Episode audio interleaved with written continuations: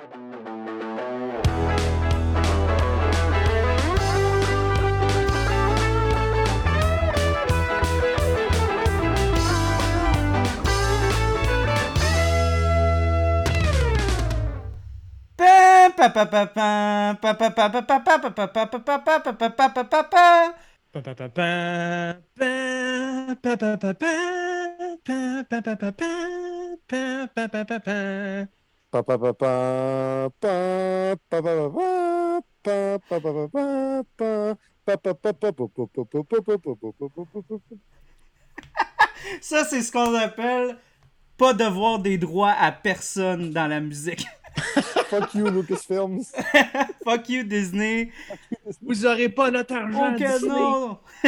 Donc, bonjour tout le monde. Bienvenue. Donc, euh, si vous êtes capable de reconnaître notre musique buccale euh, qui fait un peu pitié, euh, on va parler. euh, on va parler d'un film. On sera pas des Ah, chanteurs. ouais, on n'est pas des chanteurs, là, mais on va parler d'un film qui est très spécial pour chacun d'entre nous. On- ça, va, ça va tomber dans le nerd bien vite. euh, Yes. Donc, euh, Oui. et je suis accompagné de deux invités qui sont vraiment très spéciales. Euh, on a des vétérans, euh, en fait, des, des podcasteurs plus sérieux que moi-même. Donc, euh, si vous voulez vous présenter, les garçons, je vais commencer Ouais. par. euh, Quand la passion est là, Charles, c'est bien, c'est bien, euh, c'est tout ce qui ah, est important. mais, tu sais, je, vous, je vous lance des fleurs, prenez-les. Tu veux-tu y Ouais, aller? mais Rémi? moi, moi, écoutez, j'ai plus besoin de présentation c'est tout un film podcast. euh, je pense Ouais, que c'est un invité connu, récurrent. Là. connu du grand public. Je vais bientôt commencer à demander un cachet. Ouais. Euh, Il va y avoir une cote dans la même, si, compagnie. même si François, ça fait deux ans et quelques, puis j'ai toujours pas eu de cachet, mais bon, ça, c'est pas grave. euh. C'est. Mon, mon, mon cachet, c'est qu'il il me permet de parler de choses. euh, il me permet de renter, puis Charles, il me permet de parler de politique dans un podcast qui n'est pas dans un podcast de politique. Donc, Mais t'as même, euh, pas fait de, t'as même pas fait de référence en politique dans les deux épisodes que t'étais là. Non, j'ai parlé d'hockey dans une. Mhm. Puis, euh, mais écoute, c'est correct parce que vous construisez ma future carrière de, de, de chroniqueur euh, à Cube Radio. Donc, euh, Ok. Fait on te fait, on te fait une faveur. C'est ça le truc. yes. Donc, euh, moi, moi, oui, c'est ça, c'est Renier. J'ai été sur deux épisodes. Euh, on avait fait. euh, on avait fait. euh, c'est quoi c'est- Ça sent la coupe, c'est ça? Ouais, on avait fait Ça sent Oui. la coupe, puis on avait fait Brothers Nest pour, Brother- euh, Brother- Brothers Nest, c'est ça. pour Euh, la, série Coup de cœur Fantasia. bien passionné de politique, puis en ce moment aussi, euh, puis de hockey. Puis en ce moment, je suis en Colombie-Britannique, puis je prends le temps de parler à Charles et à François, deux de mes personnes préférées. Il a, il a, il On a apprécie. ghosté plein de monde en politique cette semaine. Fait que je Ouais. me sens bien privilégié. Pour être Yes. là Ouais. avec je vais laisser Ouais. François se présenter, que les gens Oui. ne connaissent pas. Oui. Fait que euh, bonjour à tout le monde euh, qui écoute le balado. Donc moi je m'appelle François Larouche. Euh, je connais Ronnie parce qu'il est sur mon balado des engagés publics. Fait qu'effectivement c'est euh, un balado politique là, parce que comme j'aime dire j'ai un lourd passé de, de politique. J'ai fait euh, sept ans en politique active. Puis après ça ben je savais pas quoi faire. Fait que je me suis dit on va partir un balado. Puis euh, à force de faire des activités politiques ben, j'ai croisé Ronnie. Fait que euh, il m'a invité euh, avec Charles à venir sur euh, le balado parle avec vous de Star Wars. On parle de Star Wars ou la guerre des étoiles, là? c'est ça la question. Ou un nouvel Ou un espoir. nouvel espoir. Ah non, On ça, on la- parle pas de ça. On- Ça, ça, ça- ça, c'est un sujet Oui, déjà oui, ben ça, intéressant. je voulais qu'on le déjà prouve à un moment intéressant. donné. De ça, la distinction, en fait. Mais, euh, ouais. Fait que, est-ce qu'on settle quelque chose? Ben, Ouais. Est-ce qu'on l'appelle juste Star Wars, puis on, se- on fait comme si on était en 1977, puis on en parle? Ouais, ouais. Puis on, ouais. on- on- C'est parce que si tu acceptes la guerre des étoiles, tu acceptes Dark. Vador, Z6PO. Puis ça, je peux plus. Le- Moi, j'ai grandi avec ça. J'ai Le 37 ans. Millennium Condor. C'est exactement. Le Millennium Ouais. Condor. Oui, oui. Non, ou, ça, ou c'est les, ou les midi-chloriens, guys. On peut-tu parler des midi-chloriens? C'est un autre Ouais. Ça, ça Ouais, ouais, ouais. Ben ça, c'est dans les prequels, par contre. Ouais.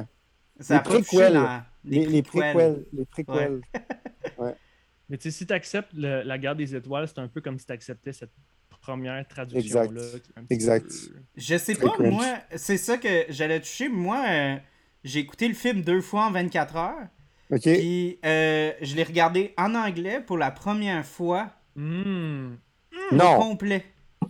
Wow. Hey, je veux savoir qu'est-ce que comment Parce que moi, ça? ouais, c'est ça. Parce que pour ceux qui. euh, parce que là, vous- j'imagine que vous allez, euh, tu sais, le, le Sherry. Pour ceux qui, moi, me connaissent pas, moi, j'ai j'ai Oui, c'est vrai, un, un background en, en cinéma. Fait que moi, quand j'étais jeune, je regardais tout le temps les films en français, mais quand je suis rentré à l'université, j'étais allé à l'université en anglais. Fait que tous les films, après comme 18 ans, j'ai commencé à les regarder en anglais. Mais Ouais. j'ai jamais regardé Star Wars. Pour moi, c'était c'était- quand j- quand j'étais jeune, mes parents ils appelaient ça encore la guerre des étoiles. là. Oh non. Puis Ouais, ouais. C'est-tu comme quand tu regardes Die Hard ou Home Alone, tu l'écoutes genre ou euh, Un prince à New York, tu l'écoutes en puis même les films français, Disney là, tu sais. parce que C'est la version Ouais. que tu connais. Ouais, ouais, ouais, c'est ça. Fait que moi, j'ai juste vu des, des clips, là, tu sais. euh, j'ai j'ai peut-être vu presque tout le film en anglais, mais jamais du point A au point B. J'ai juste vu Ok, comme fait des- que tu l'as. Fait que t'es en train de nous dire que tu l'as écouté pour la première fois hier.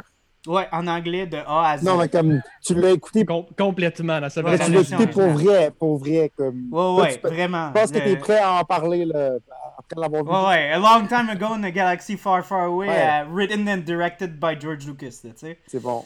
C'est bon. Puis moi, euh, d'habitude, moi, Star Wars, ça commençait par il y a fort longtemps dans une galaxie lointaine, très lointaine. Ouais. Puis honnêtement, c'est c'est vraiment euh, c'est spécial. Puis j'aimerais ça qu'on touche là-dessus. C'est sûr que je vais en parler encore plus. Euh, je veux faire euh, des épisodes sur euh, Back to the Future, Retour vers le futur Ah, ça, c'est parce cool. Que moi personnellement, je préfère Retour vers le futur qu'à Back to the Future en termes de performance. Pour vrai? Je trouve que le Dude. film marche mieux. Fait que je me demande qu'est-ce que vous pensez parce que pour moi, ce film-là, il, il file encore un petit peu plus réel en français. Star Wars ou Back to the Future? Star Wars. Wow! Star ok, Wars. Ah ouais. Ok. On touchera pas à Back to the Future, là, mais c'est juste que toi, que. tu préfères, toi, tu préfères Luke, euh, non, je suis ton père, à no, I am your father. Bold claim. Tu préfères. Dude Random en français à David, à, à, à, à- David, David Prowse qui fait la voix. Je, ben, David Prowse fait pas la voix. Ah, non, David pareil, c'est Tommy Lee Jones. C'est Tommy Lee Jones. Tommy Lee Jones. David Prowse, Oui, c'est juste Tommy le Lee gars Jones. dans le costume. Pas Tommy Lee Jones. Tommy Lee Jones, ça, c'est le- l'acteur porno. Là, c'est, Tommy euh, Lee Jones? Non, c'est pas Tommy. Lee Jones.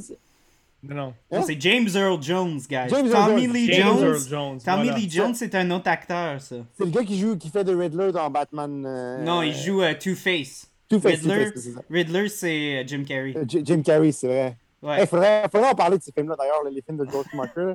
Ça serait fucking drôle pour elle. Ok, mais là, on parle de Star Wars aujourd'hui. Yes, let's go. Partons. Fait que, ouais, non, fait pour moi, c'est vraiment spécial parce que pour moi, c'est- vraiment bizarre parce que Star Wars, ben, la guerre des étoiles, c'est vraiment plus nostalgique pour moi, puis je préfère le regarder en français, moi, perso. C'est quelque Ouais. chose que je suis plus proche.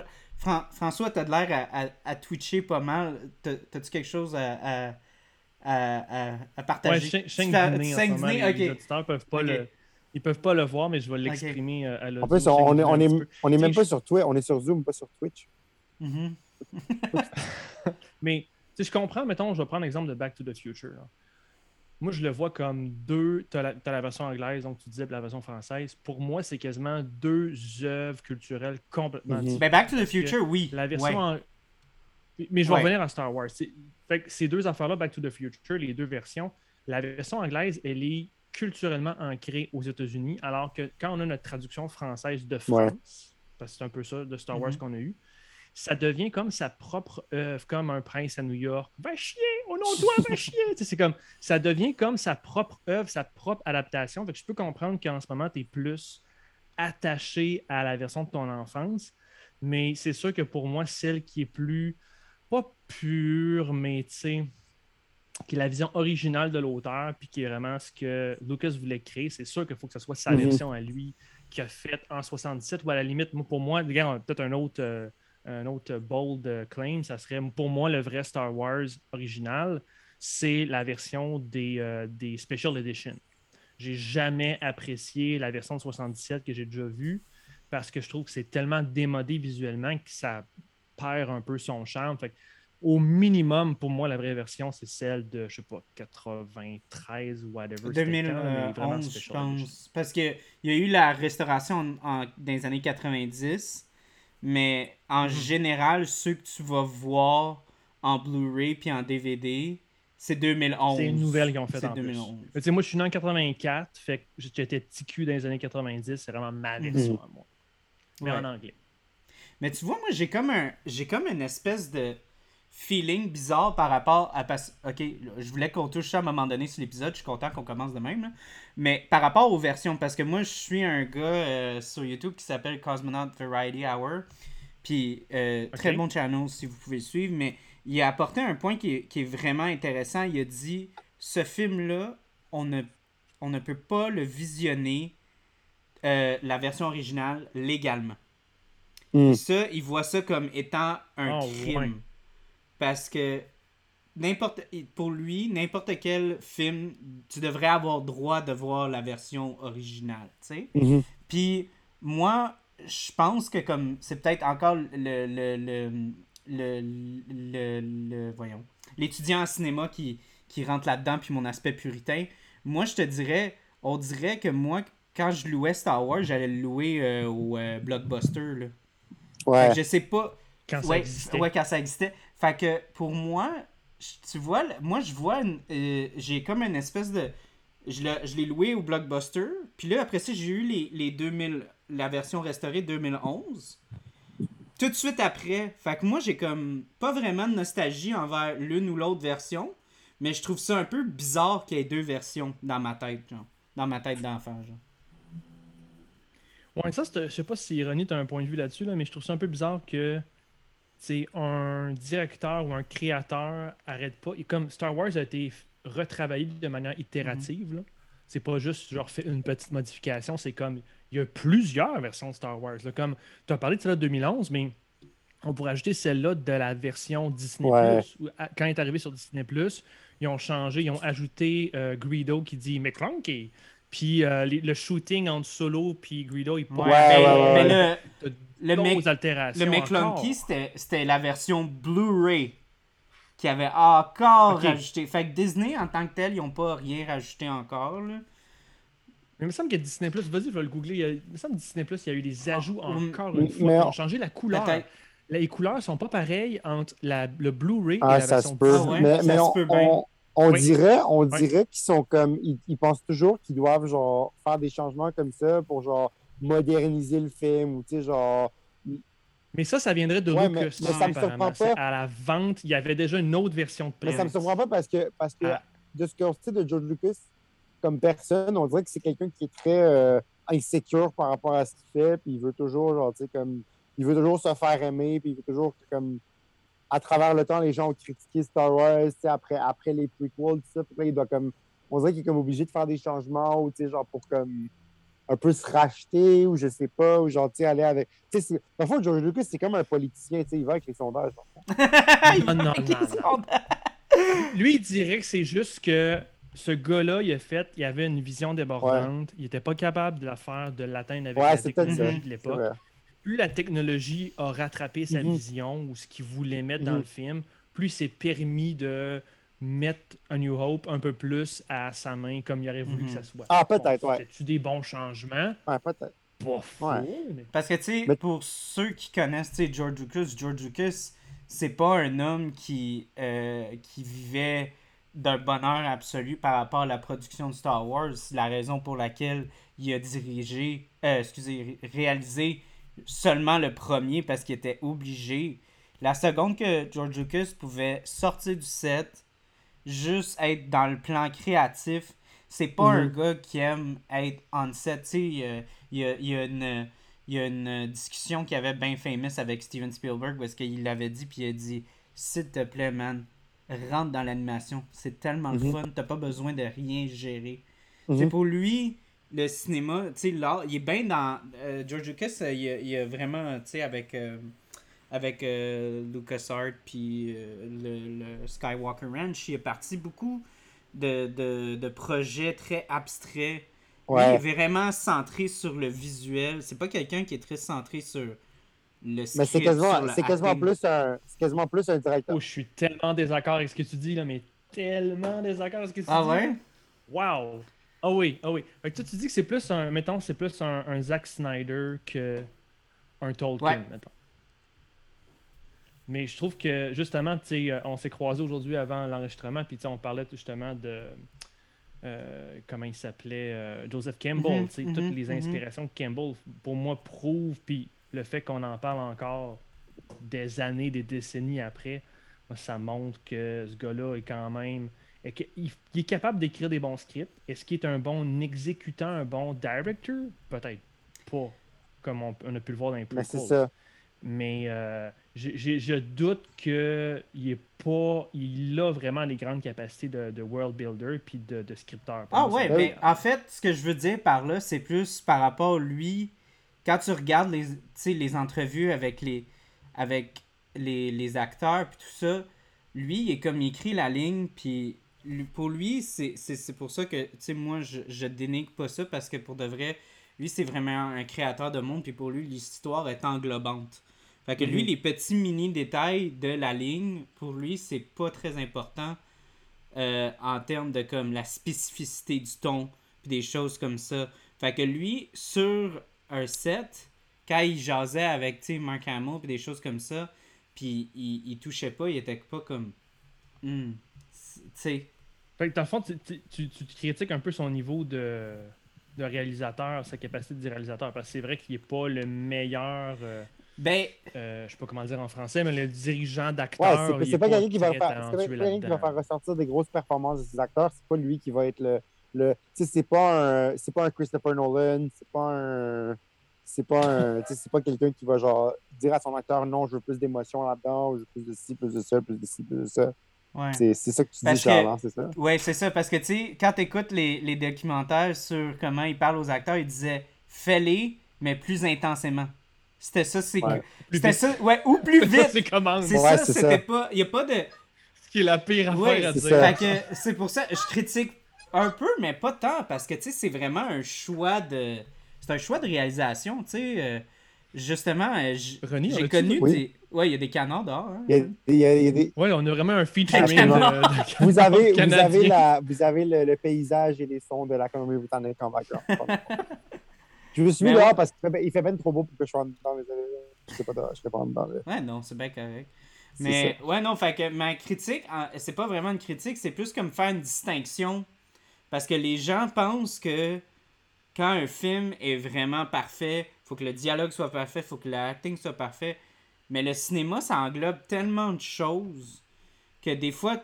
C'est une tempête parfaite. Ouais. Puis la raison pourquoi, tu sais, moi je pense que A New Hope la guerre des étoiles, Star Wars, peu importe celui qu'on choisit de, de, le catégorifier à, euh, la raison pourquoi il, était aussi solide, je pense, c'est le travail, le retravail, le retravail que ça a engendré. Ce film-là a été retravaillé, retravaillé, retravaillé, retravaillé à un niveau là, où est-ce que ce film-là devait être comme hyper... Dans la salle d'édition. Ouais. La légende veut que c'était pourri à la première mhm. version, que Coppola est venu l'aider. Coppola aurait quasiment pu avoir un, son nom à la fin en quelque part dans les rôles. Et qu'il a vraiment guidé Lucas avec sa femme, je pense, à l'époque de George Lucas, qui était euh, l'éditrice, mhm. Qui ont vraiment retravaillé le film, puis que c'est là que le film Oui, parce que tu sais, tu regardes les prequels, les prequels, là, apparemment, ça a été sur un premier draft. Mhm. Puis en tant que tel, moi, je pense que ça apparaît dans le script parce que tu regardes le monde des prequels, puis le monde est là, le monde est magique, le monde est extraordinaire dans les prequels. C'est absolument incroyable. Toutes les avancées, puis toute, toute la, la, construction que George a apporté, même dans les prequels, qui imagine ce monde-là. Il est, il est, complètement différent au monde qu'on a dans les, les, les originaux. Puis c'est absolument incroyable, mais c'est ça que je reviens à. Il n'y a pas une attention envers le jeu et l'écriture spécifique mhm. aux scènes. En fait, en je fait, je ferai un parallèle pour, pour ceux qui sont des gamers entre vous. Là, euh, George Lucas me fait penser un peu à, Shigeru Miyamoto. Euh, c'est vraiment une, belle comparaison parce que Shigeru Miyamoto, c'est le gars qui a créé, il a fait quoi, créé Mario, Zelda, Donkey Kong, Star Fox, tous ces, ces mondes-là. Au début de sa carrière, il, il, était réalisateur des jeux. Puis au fil du temps, il a commencé à devenir producer, supervisor, genre vraiment juste comment s'assurer que tout fonctionne. Mais il a laissé le contrôle à d'autres mondes de réaliser les jeux. Puis c'est quand même lui qui est crédité pour genre, la vision, la création de ces mondes-là, tout ça. La création de tout ça. C'est un excellent world builder. Puis lui, je ne sais pas si c'est qu'il est un bon réalisateur ou non, ou c'est juste qu'il a décidé de comme, laisser aller parce qu'il s'est dit j'ai envie de faire d'autres choses, tout, tout ça. Mais en bout de ligne, c'est lui la face aussi. par exemple, George Lucas, c'est le genre de gars qui, quand il y avait une convention Star Wars, ben, il va y aller. Puis il va, genre, il va jaser aux gens, il va leur parler de Star Wars et tout. Mais c'est pas lui qui réalisait les films en soi. Mm-hmm. Mais je suis un peu curieux de, savoir c'est quoi ta source, Charles, sur. Euh, vu que toi, t'es fake news. c'est quoi ta source sur. Tu dis que Lucas aimait pas ça être. Euh, peut-être qu'effectivement, il y avait des affaires qu'il aimait moins, mais moi, quand j'ai fait ma recherche euh, avant pour l'épisode, je voyais, puis de ce que j'avais déjà lu sur lui, le gars, j'ai compris qu'à un moment donné, quand il a voulu continuer son aventure dans Star Wars, il avait plus le choix de. Il voulait garder le contrôle. Lui, le, gars, je pense que pour les gens qui le connaissent bien, son histoire, qui est un anti-impérialiste euh, contre la guerre au Vietnam, il, était un peu le rebelle contre le système, pour justement dire rebelle contre le système. C'est comme justement mm-hmm. les rebelles. Puis il voulait pas rentrer, il détestait Hollywood, puis c'était un, un, indie filmmaker finalement, vraiment le, plus indie qu'il y avait. THX 1138, c'est assez rude et mm. sec. Mais c'est bon, mais c'est rude. Fait que, euh, fait que là, euh, quand il a voulu continuer, il voulait pas, il était à la solde des, des studios pour Star Wars, il voulait pas être encore l'esclave des mm-hmm. studios. Fait qu'il s'est dit, je vais mettre mon propre argent, je vais faire un gamble. Puis après ça, il a fait Empire, puis ça a marché, puis là, il a fait son argent. il s'est ramassé à gérer, pour revenir à ce que tu disais, Ronnie, c'était un peu calculé que lui, pour continuer, il avait comme pas le choix de prendre le contrôle, de partir de ses business, son empire, puis de, il avait pas le choix pour lui de diriger ça. Fait qu'il fallait qu'il délègue la position de réalisateur, puis je pense pas que c'était de gaieté de cœur euh, nécessairement surtout quand on voit ce qui est arrivé à Return of the Jedi ou la légende, c'est que c'est lui qui l'a réalisé finalement parce qu'il s'entendait pas trop avec euh, Mark One. Ah, c'est pas Richard marquant, quelque chose? Ouais. Fait que, tu sais, euh, il, est comme, il a dû revenir en plus quand c'était Richard Marquand mhm. qui, l'a fait. Fait que, euh, il a fallu vraiment qu'il il avait besoin d'avoir cette position-là, pas par souhait, en tout cas, de ce que je comprenais. C'était pas nécessaire. Le film qu'il a fait avant avant Star Wars, c'est American Graffiti. Ouais. Je sais pas si vous l'avez vu. Moi, je l'ai vu, ça fait longtemps. Euh, mais tu sais, il y avait des gros acteurs là-dedans, là, quand même. C'était, tu sais, Richard Dreyfuss, euh, Harrison Ford, tu sais, c'était des, des, gros acteurs. Puis ce film-là a quand même été nominé pour Best Picture, tu sais, aux Oscars. Il a gagné, euh, je pense, six fois son budget aussi. Ça a été un, ça, un gros hit.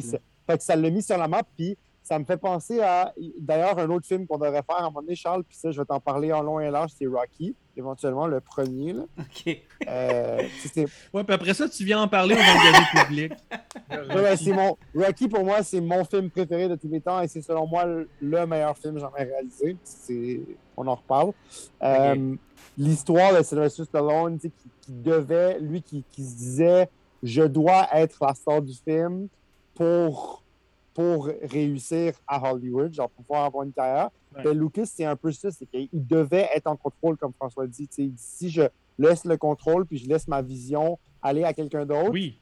ça va pas marcher. Oui. Ben, mais ce qui est drôle, c'est qu'il était anti-Hollywood et il est devenu. Oui, oui, oui, il en parle. De, il parle de la, de la, projection, en fait, ironique qu'il il voulait comme il est un peu comme tourné au côté obscur parce qu'il voulait combattre le système, il voulait combattre les, les corporations qui commençaient à se saisir d'Hollywood. Puis là, lui, pour contrer ça, il a créé sa propre corporation, puis il est devenu comme le leader d'un CEO. Fait, fait que c'est Steven Guilbeault, en C'est ça qu'il faut dire. Chaque c'est une... Oh boy, chaque c'est une référence. Que... Wow! Wow! Fait que c'est ça, t'amènes des, des références de Rocky dans un balado de politique, là, t'amènes de la politique dans un balado. Ronnie, il fait juste comme. Lui, on est juste des instruments pour lui pour qu'il tentacule, en fait, son, son, son savoir. Mes, intérêts, c'est ça. Exactement. Ben, attends, ben, je veux juste revenir. Tu voulais que je te source par rapport à, genre, quelle notion le fait qu'il était pas tant intéressé à la réalisation. ouais. tu, pourras me l'envoyer après. Je, ne veux pas te challenger live dans le balado, mais je Je me souviens plus euh, exactement parce que j'ai. quoi les éléments qui faisaient que j'aime. Je paraphrase ce que tu as dit, là, mais qui n'aimait pas vraiment diriger ou que c'était pas ça. Ben, en fait, c'est vraiment. C'est pas nécessairement une notion de, de diriger. Euh, en, tant que tel, euh, parce que en fait, c'est parce que pour lui, tu sais, George Lucas, c'est un, c'est un, c'est un créateur, puis c'est un, un, un conteur d'histoire. Mais lui, Mhm. de ce que je comprenais dans la quote, parce que je me souviens, je suis pas mal sûr à 100%, puis je pense, je suis pas sûr encore de cette quote-là si c'était un documentaire que j'avais vu sur la réalisation de, de Indiana Jones. Mhm. Parce que si vous connaissez bien Indiana Jones, c'est comme le brainchild de George Lucas puis Steven Spielberg. Steven Spielberg. Puis un peu dans, Mhm. dans, dans. Tu vois un peu justement les forces et les faiblesses dans Indiana Jones. Parce que George Lucas, c'est vraiment le gars, tu sais, qui. Comme on, on parlait justement, toi puis moi, comme tu as dit avant le show, le gars qui voit large, le, voit qui, crée- le gars qui crée les mondes, le gars qui fait des liens par rapport à, tu sais, Campbell, puis la, la recherche de la mythologie, puis tout ça. Lui, il est vraiment très poussé dans tout l'aspect créatif et englobant. Mais Mhm. Steven Spielberg est plus le gars qui arrive sur le set puis qui est capable de réaliser puis transformer tout ça en quelque chose. Puis Steven, il aime ça puis il est bon là-dedans. Mhm. Tu sais, Steven, c'est vraiment un bon réalisateur, c'est vraiment quelqu'un qui est capable d'aller chercher des, des performances. Puis George, c'est pas quelque chose qu'il aime, puis c'est pas une mauvaise chose. Peut-être pas le Ouais, processus. c'est ça, il aime pas le hein, processus, il aime pas ça. Tu sais, comme on dit, euh, et comme, ben, comme il a dit souvent, lui, il adore ça aujourd'hui parce qu'il a plus besoin d'être on set, nanana, il peut créer toutes ses affaires tu sais, digital. Pour lui, c'est pas, c'est pas nécessairement être sur un set puis comme attendre que, tu sais, comme pour- par exemple, il y a tellement eu des délais avec euh, autant euh, Star Wars puis l'Empire contre-attaque. Tu sais, euh, quand il était dans, dans le désert, euh, c'était horrible, là, les contretemps qu'ils ont eu. Même chose quand ils Mhm. sont allés en. C'était en Norvège, je pense, quand c'était tourné à Hoff. Ouais, ça se peut, ouais. Ouais, ils ont, ils ont eu plein de contretemps, tu sais, pour lui, pour lui, être là-dessus puis dealer avec ce genre d'affaires-là, pour lui, c'est pas chiant. nécessairement. C'est chiant. Tu sais, c'est Ouais. ça. Lui, pour lui, il est comme moi, je veux faire mon film puis ça finit là. Puis Mhm. un acteur qui stagne sur une ligne, euh, sur une ligne, ça le gosse. Tu comprends? Hey, on comprend-tu pourquoi après il a passé au green screen? Ben, Ben oui. c'est vrai, c'est vrai, c'est ça qu'il voulait. Mais c'est pourtant, je- une mauvaise- Je pense qu'il dit à un moment donné dans un des documentaires, c'est enfin, je suis plus, euh, plus dépendant de la météo. Mais c'est ça, Ouais. fait que lui, pour lui, c'est quasiment comme. C'est pas une mauvaise chose, c'est juste c'est un, un créateur pur, puis pour lui, c'est comme c'est l'histoire avant tout. Tout le Mhm. reste, il est comme secondaire, là, tu sais. Fait que c'est pour Mhm. ça que c'est peut-être Ouais, pas le meilleur gars pour avoir ce set à diriger un acteur, puis les gars qui sont sur le son, puis les gars qui, les gars qui sont sur la lumière, puis you name it. Lui, il est comme, mais pourquoi vous êtes pas prête, Chris, là? Tu sais, Mhm. Tu comprends, là? C'est un peu ça l'attitude qu'il a, George, parce qu'il est tellement comme englobé dans son monde. Puis, comme je te dis, moi, je vois pas ça comme un point négatif. Je fais juste dire que les gens, quand ils pensent à un réalisateur, euh, tu sais, euh, un, un réalisateur incroyable comme Christopher Nolan, Denis Villeneuve, nanana, ils pensent tout comme c'est comme Ah ouais, c'est un gars qui est capable de faire des visuels incroyables, c'est un gars qui est capable de sortir comme tout un, un script incroyable, des performances incroyables. C'est comme non, les réalisateurs, ils ont leurs préférences. là. Ouais. Tu sais, euh, justement, on l'a dit, Zack Snyder, il est vraiment plus visuel. euh, tu sais, des films comme genre Lighthouse, c'est vraiment. Quentin Tarantino, aussi, il est vraiment plus centré sur l'écriture et sur la performance que sur le Mhm. côté visuel, tu sais. Mais c'est mais, mais d'ailleurs, hier, hier, euh, hier à, à mon auberge à, à Vancouver, euh, il y a euh, Once Upon a Time in Hollywood qui jouait là, sur, euh, sur l'écran euh, de la, la télé commune, là, dans le salon, là, le lounge. Puis tu Mhm. vois clairement que c'est le genre de film que tu sais, le- les, les performances des acteurs étaient vraiment importantes. Genre, euh, il y avait deux stars comme Leo et, et Brad Pitt. c'est- Ça aurait très bien pu, genre, avec moins d'attention, ça aurait très bien pu faire pas un bon film, même avec ces deux acteurs-là. Mais tu vois Mhm. que c'est tellement bien réalisé comme film, c'est tellement bien euh, scripté, puis tout est tellement bien pensé que tu vois, le, il y a un tightness un peu à, à ce film-là. Genre, tu vois que c'est bien rodé, genre. Puis tu vois la différence entre un réalisateur d'expérience qui, en, qui a- c'était genre son quoi, son huitième film, neuvième film? Ouais, Ouais, c'était le euh, neuvième. Le neuvième parce que Hateful Eight, c'était son C'est le huitième, ouais, c'est ça, exact. Ouais. Ouais, c'est ça. Ouais. Donc, tu vois la différence, c'est clairement. Là. Puis, bon, il y, a- il y a aussi le fait que c'est un film moderne, genre de 2019 versus euh, 1977, là, mais je veux dire, euh, en général, tu vois le- la qualité de Tarantino là, comme, comme réalisateur. J'ai une question Ouais. pour vous autres? Ok. Si je vous dis euh, Raiders of the Lost Ark, Inception, Inside Out, Lion King, pour moi, c'est tous des films qui sont parfaits. Parfait dans leur script, parfait dans leur livraison, dans leur exécution. Est-ce que Star Wars A New Hope est un film parfait? Non. Je sais pas. Oh, intéressant. Moi, c'est Empire qui est parfait pour moi. Moi, je pense que je vais être plus du Ah, côté à Ronnie là-dessus. Mhm. Parce que je pense que, ben, de un, la perfection, c'est euh, perfect is in the eye of the beholder, tu sais. Beauty is in the eye of the beholder. Dans le sens que la perfection, c'est quelque chose que tu, que tu euh, essayes d'atteindre, mais n'atteindras jamais. C'est une quête, c'est pas un résultat. Ouais. Puis moi, ce que je clame comme quelque chose de parfait, c'est tellement difficile, surtout en art, parce que l'art, c'est hyper subjectif. Là. Mhm. Fait que, tu sais, c'est rendu une question de préférence, mais comme tu as dit, tu peux nommer des films comme ça qui sont considérés comme orchestrés d'une façon tellement impeccable que est-ce qu'on peut décréter ça comme Home Alone. C'est comme des fois, il y a des tempêtes Ouais. parfaites où le film ne devrait pas exister, puis il a été fait. Mais tu sais, pour moi, pour moi, dans la liste de films que tu as nommés, il y aurait, pour moi, dans, dans mes films, il y aurait The Dark Knight. Euh, tu sais, euh, Inception, ça en fait partie aussi. Rocky, pour moi, le premier. tu sais. Euh, non, non, non, non, mais, mais pour vrai, puis, à cette ça. liste-là, je rajoute euh, Empire. Empire parce que Empire, de un, c'est c'est celui dont les gens se souviennent le plus, dans le sens parce qu'il y a, le- il y a la grosse twist, il y a le gros, le gros. Ça, il- parce que je trouve que, en fait, A New Hope, ben, en- dans Star Wars, dans- à l'époque, comment ça s'appelait, il y a beaucoup. Tu vois qu'il était encore en train de tester des affaires, tu vois qu'il était encore en train. Il n'est pas tout à fait rodé, tu sais. On- Tu vois Mhm. que c'est comme un premier Star Wars, un premier essai. Puis ce qu'il essayait de faire avec, à l'époque, c'était nouveau, tu sais, c'était avec les animatronics, les puppets, tout ça, tout ça.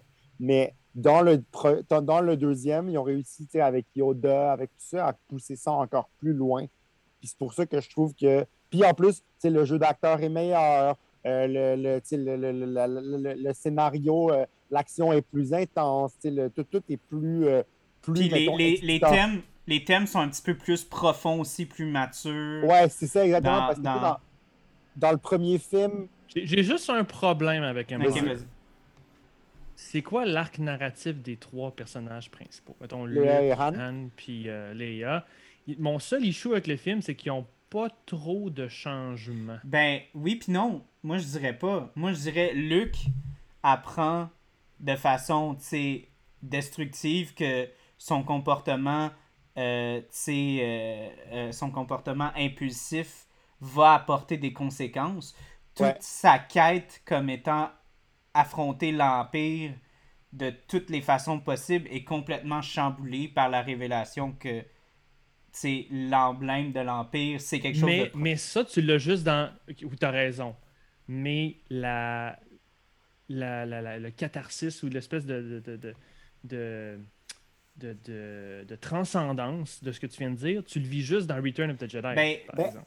Mais tu as raison que ça Mais se en passe. même temps, en, même temps, en, en même temps, je suis pas d'accord parce que quand il est sur, il est en train de, de, de, de train avec Yoda, Yoda lui dit, tu sais, va pas, va pas, euh, t'es pas prêt contre Vader. T'es pas prêt, ouais. prêt. Puis lui, Genre, il est encore non, non, je vais le faire. Puis il rush à la fin pour y Mais C'est aller. ça, mais sa leçon, sa leçon, il l'apprend juste à la toute fin du film. Ça finit il y a comme pas, il manque comme une. Ben, Mais, ben, mais en même temps, moi, moi en même temps, Star Wars, je vois ça un peu comme encore Back to the Future. Parce que. non, mais comme le 1. Bon, un c'est Rocky, Ouais, l'autre Non, c'est non, Back mais to pour the de vrai, Future. c'est parce que le 1, il, est- il est solide, puis il Ouais. marche, puis il est très popcorn, tu sais. ouais. Le 2, c'est plus comme une étude plus complexe. On développe le monde, puis les C'est ça. limites, puis les, les, les règles sont, plus, sont mieux établies, tu sais, C'est de l'univers, là, tu sais. Exact, exact. Puis le troisième, il est un peu par rapport. Le troisième est vraiment pas C'est un rapport. peu comme la matrice que tu viens de découvrir aussi, que de- tu viens de décrire. C'est la ouais, matrice. la matrice aussi. aussi. La matrice 1, 2, 3. C'est exactement tu sais, ça. C'est ça, tu sais, dans le sens que je suis d'accord que dans- après le premier, tu sais, t'es pas comme. T'es pas tant intrigué, genre, ça pourrait être juste une histoire à, à elle seule. Tu sais, mettons qu'il avait jamais fait deux puis trois, personne n'aurait fait genre, ah, pourquoi il n'y a pas une suite à ce film-là, tu. Ouais. Alors mais là, que- tu alors regardes, mais tu, ouais, tu regardes Empire- Strikes Back, puis tu regardes Back to the Future Part 2, t'es Ouais. comme, what the fuck, on peut pas finir de même. Non, non, non, par contre, par, contre, excuse-moi, Back to Le the Future, c'est euh, c'est plus le premier, moi, qui me donne le coup de regarder le deuxième. Et non. Le troisième, moi, je l'aime pas, honnêtement. Là, le troisième Back to the Future. Là. Non, on parle pas du Euh, troisième. On peut en... T'es-tu sérieux? Moi, Moi, j'ai un soft spot pour. Puis le pire, c'est. que- Ok, je vais en parler sur l'épisode de Back to the Future, fait que je fais juste une mini parenthèse. Mais, Ouais. Après ça, mais moi, je n'aime pas les westerns en général. Ouais.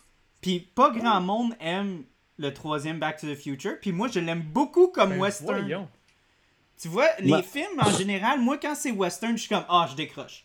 Ah, ça me Écoute- tente pas, là, tu sais. Écoute, Mais- écoute. Ronnie, t'étais mon ami avant, mais là. Non, c'est non, mais écoute. Back to the Future 3, il est pas mauvais. C'est juste que c'est mon, mon- le moins bon des trois, selon moi. C'est comme, euh, mais tu sais, parlant de bon western, est-ce que vous avez déjà vu A Million Ways to Die in the West? C'est une joke en passant, c'est pas tant un bon Oh, euh, j'ai j'ai juste vu des bouts, puis j'étais pas impressionné. Fait que j'ai- Non, c'est vraiment, pas- c'est vraiment pas un bon western. Mais pour les westerns, j'en ai pas écouté tant que ça. J'ai écouté euh, 310 to Yuma, euh, quelques vieux, Ça, quelques vieux de Clint Eastwood, là, les, la, la, les Fistful of Dollars, là, la trilogie. Mhm, Euh, c'est pas mal tout, là. J'ai pas- J'en ai pas vu tant que ça des westerns. mhm. C'est le genre de film qui me parle. The, Mandalor- Man- The Ben, Ben, Mandalorian. c'est ça. C'est un soap opera. Un Tu vois, moi, j'en- j'embarquais pas Ouais. beaucoup. Moi, j'ai eu de la misère à rentrer dans Mandalorian parce que justement, je trouvais que ça faisait trop western. Puis moi, je, Mhm. je, je sais pas si j'englobe le public lorsque j'étais un enfant, mais j'étais déjà tout dé- désintéressé par. Comme si j'avais vu ça un millier de fois le western. J'avais jamais vu ça, mais on dirait j'étais comme Ah, ça m'intéresse pas. Il me semble qu'on a fait le tour. Puis Ouais, c'était un peu ça avec Hollywood, là, tu sais. Ils ont fait ben trop de western à un point où est-ce que ça devenait, tu sais, une joke, là. Mais là, toi et Victoria, avez-vous écouté les deux saisons, finalement, ou... Ouais, encore? ouais, ouais, ouais. Puis j'ai fait. T'écoutes pas le podcast à écoute. On a fait. On a fait le. Mais a- écoute, j'ai- François, il sait que j'écoute pas tous les engagés publics Oh, damn! Hey, ça, c'est pas vrai. drôle, ça, là. là. Je pense que tu devrais le crisser dehors. Eh, mais, mais je suis, ça. hey, je suis, C'est- C'est correct. Moi, j'écoute pas les épisodes Ronnie, là. mais je suis, je suis abonné, hey, je suis abonné Patreon des engagés publics, faut le dire. Là. Oui, c'est vrai. Non, non, on t'aime, Il y en a des bons westerns, là. Hostile, c'était super bon. The Revenant avec. Ah, euh, pareil c'est bon, ça, ouais. bon. Mhm. Mais Ouais. The Revenant, c'est. Est-ce que c'est un western? Oui. Je- parle, Ok, là? ouais. Ok, ouais. Ok, ouais. Je le vois, mais en même temps, c'est pas un, un western traditionnel. Django? Ouais, Django, ouais. Django, Django, c'est ah, Django, Django? c'est très bon. Django, c'est Ouais, excellent. mais Django encore, c'est un peu. Moi, je- les films Tarantino, je trouve qu'ils comptent pas parce que Tarantino, il rit un peu des conventions. Ouais. Puis il twist catégorie. ça un peu d'un- d'un air un peu farfelu. Tu sais, il y a un aspect pas un- quand il prend un genre. J'ai réécouté Pulp Fiction il y a vraiment pas longtemps, comme peut-être qu'un mois, genre. Puis il y avait des bouts de ce film-là que j'avais oublié, man. Puis c'était troublant, là. Genre, le, on n'en parle pas trop longtemps, mais le bout où Marcellus Wallace se fait, genre, tu sais, sodomiser par, genre, man, j'avais oublié que ça existait, ce bout-là. là. Ça m'a perturbé, là. Pense aussi que ça a été fait dans les années 90, ce film-là. Ah, hein. barnac, man. Puis ce pas fait film-là. en ce- 2020, là.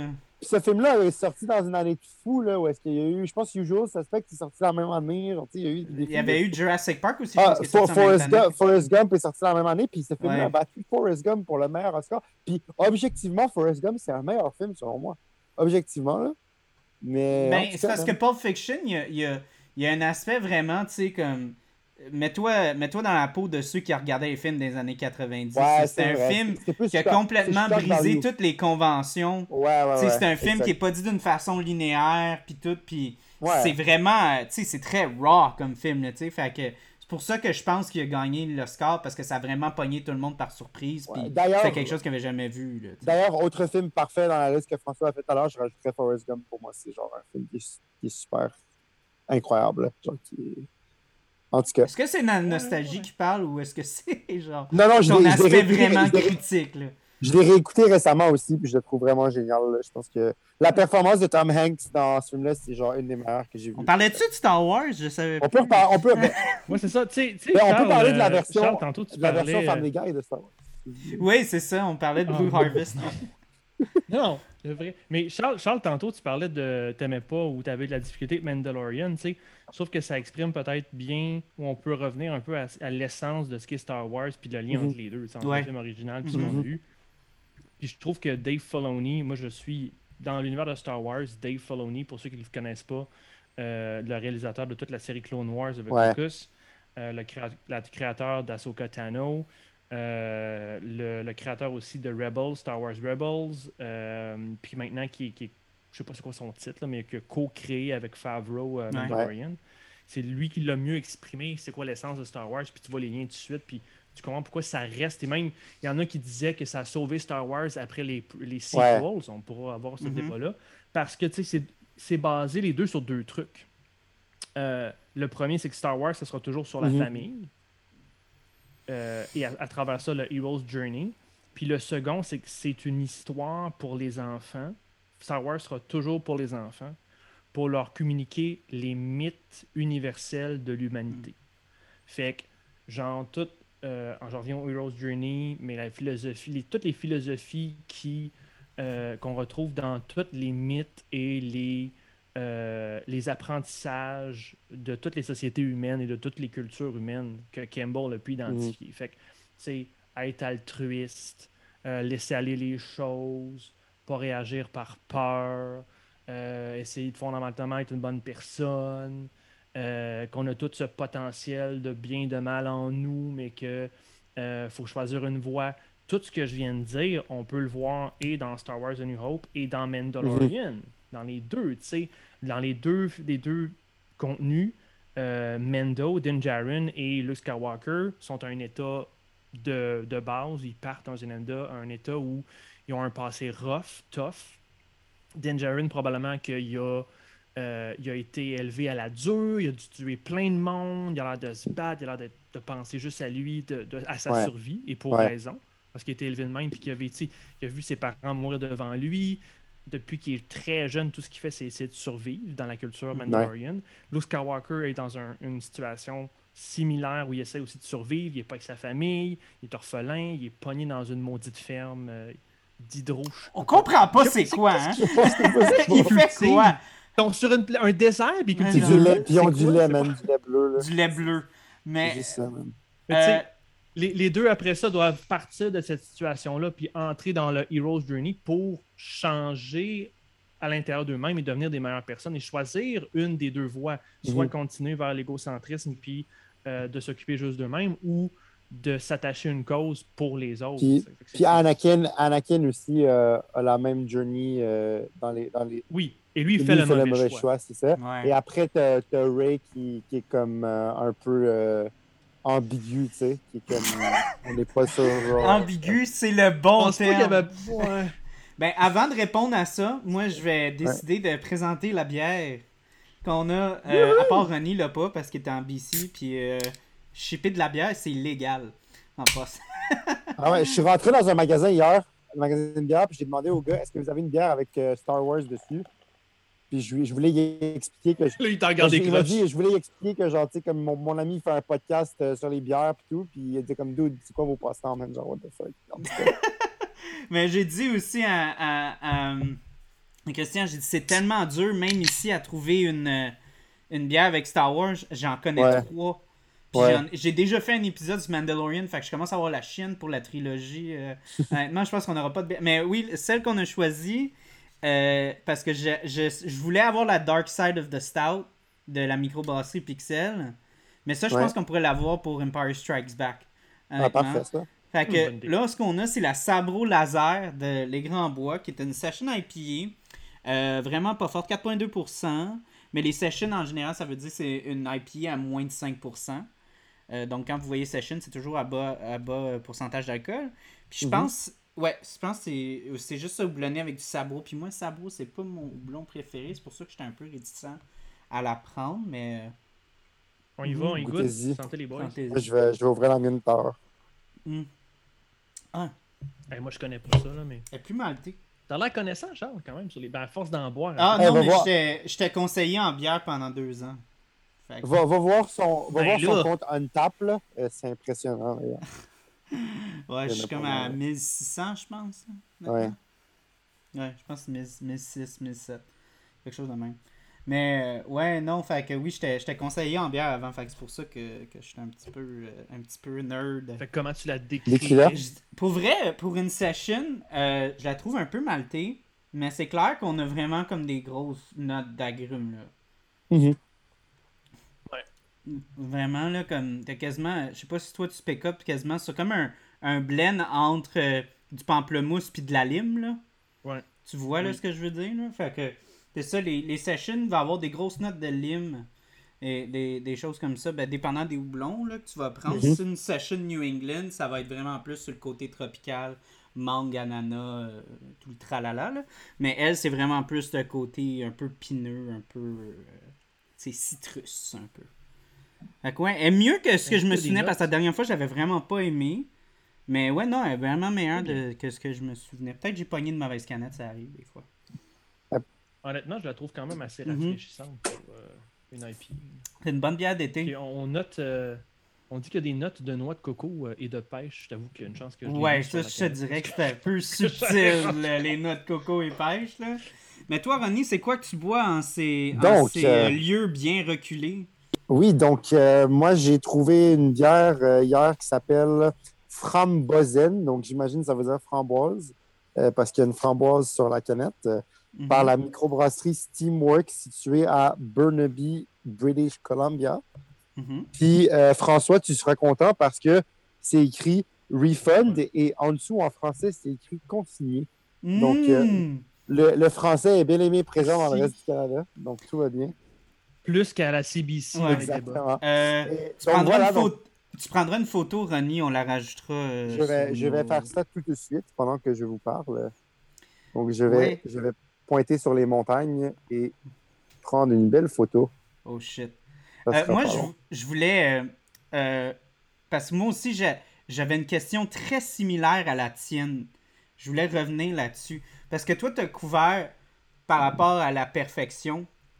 Puis moi, Ouais. nerd comme je suis, je connais un peu le background des films que tu as couverts. Puis c'est beaucoup de films qui, comme Star Wars, ont été faits dans la contrainte. C'est pas des films qui ont été supportés. Euh, tu sais, Lion King, c'était l'équipe B de Disney. C'est l'équipe, oui, c'est l'équipe B. Inside Out, Ouais. ça a été aussi la Ça a catastrophe. été la catastrophe au du- début. Si tu sais, je Oui. sais pas si tu sais, mais Toy Story, c'était vraiment un nasty de mess. Puis euh, Non, Toy Story savais pas. 2, ils ont, euh, ils ont perdu tous les fichiers euh, durant un, un, euh, un reboot Oui, là, ça, du système. ça.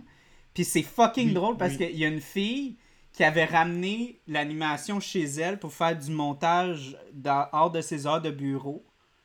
Puis elle l'avait sauvé sur une disque, ben, sur son disque. Fait que quand ils ont fait tout le reboot, tous les ordi avaient tout effacé le footage.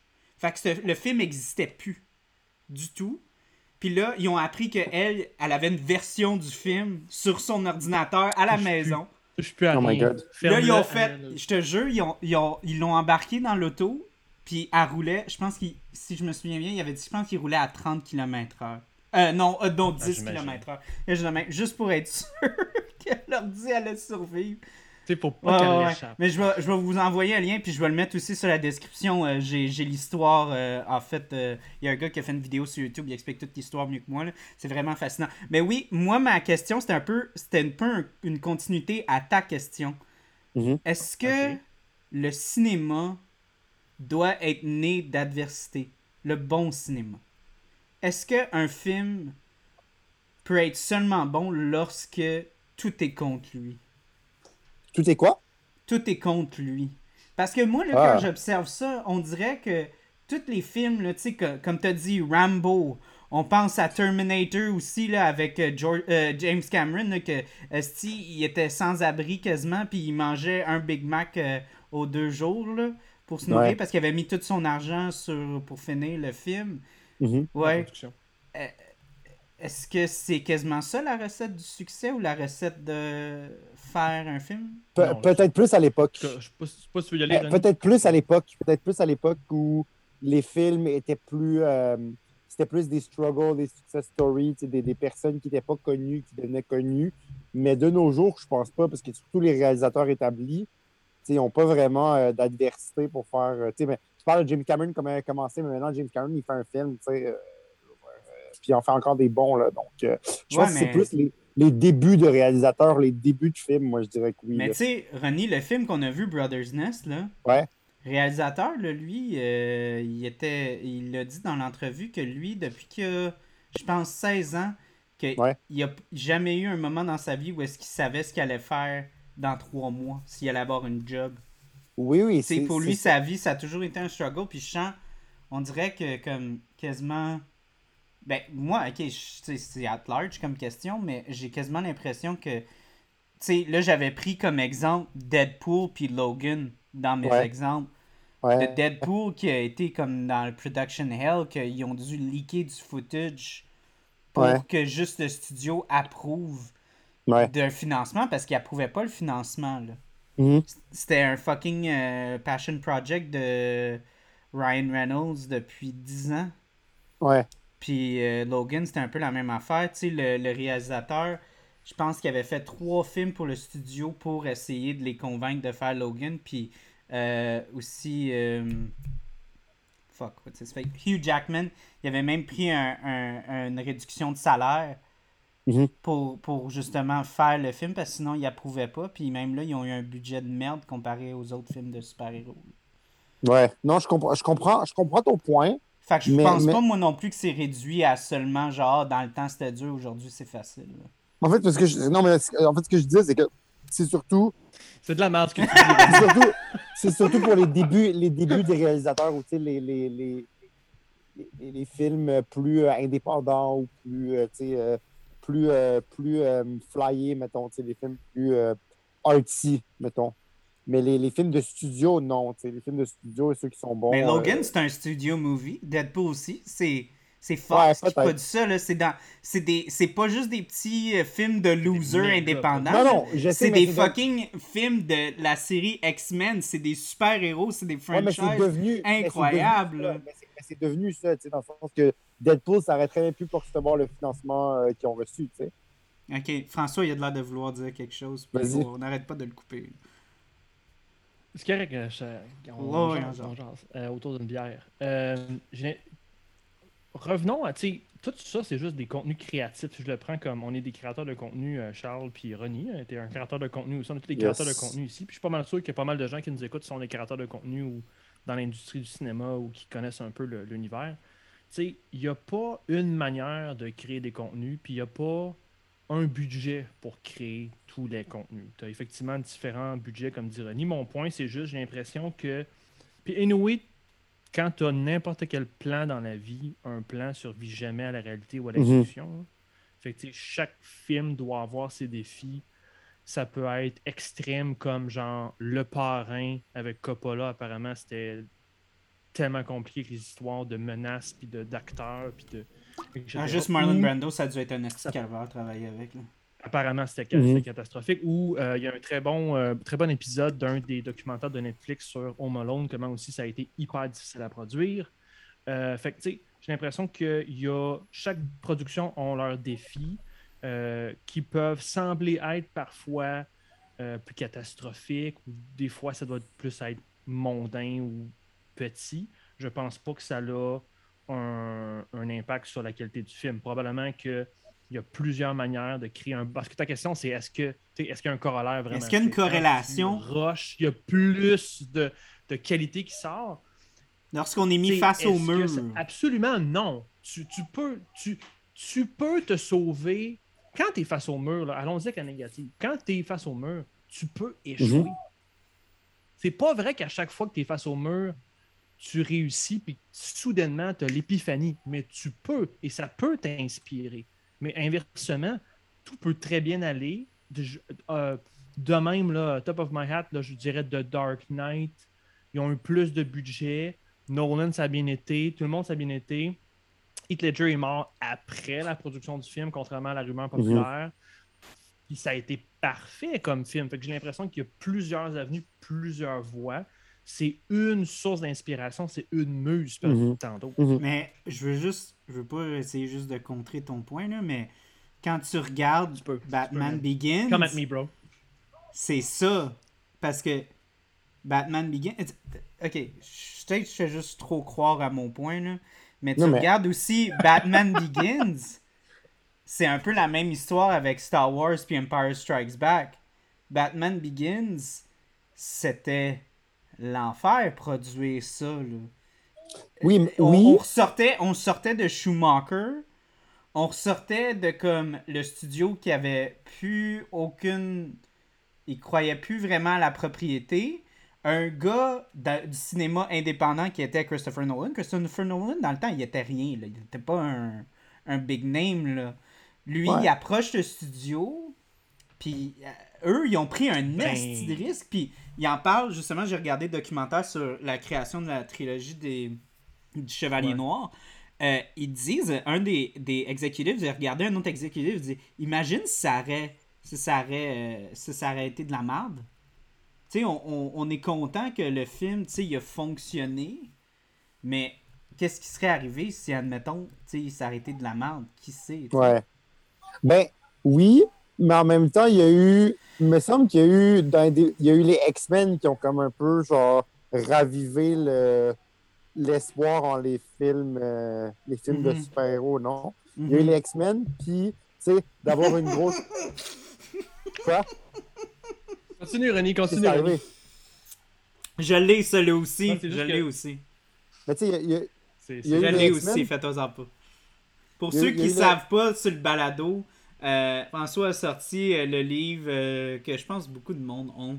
C'est la, la création de la trilogie du Chevalier Noir. Et c'est un livre qui est absolument incroyable. Moi aussi, je l'ai, puis je l'ai lu au complet.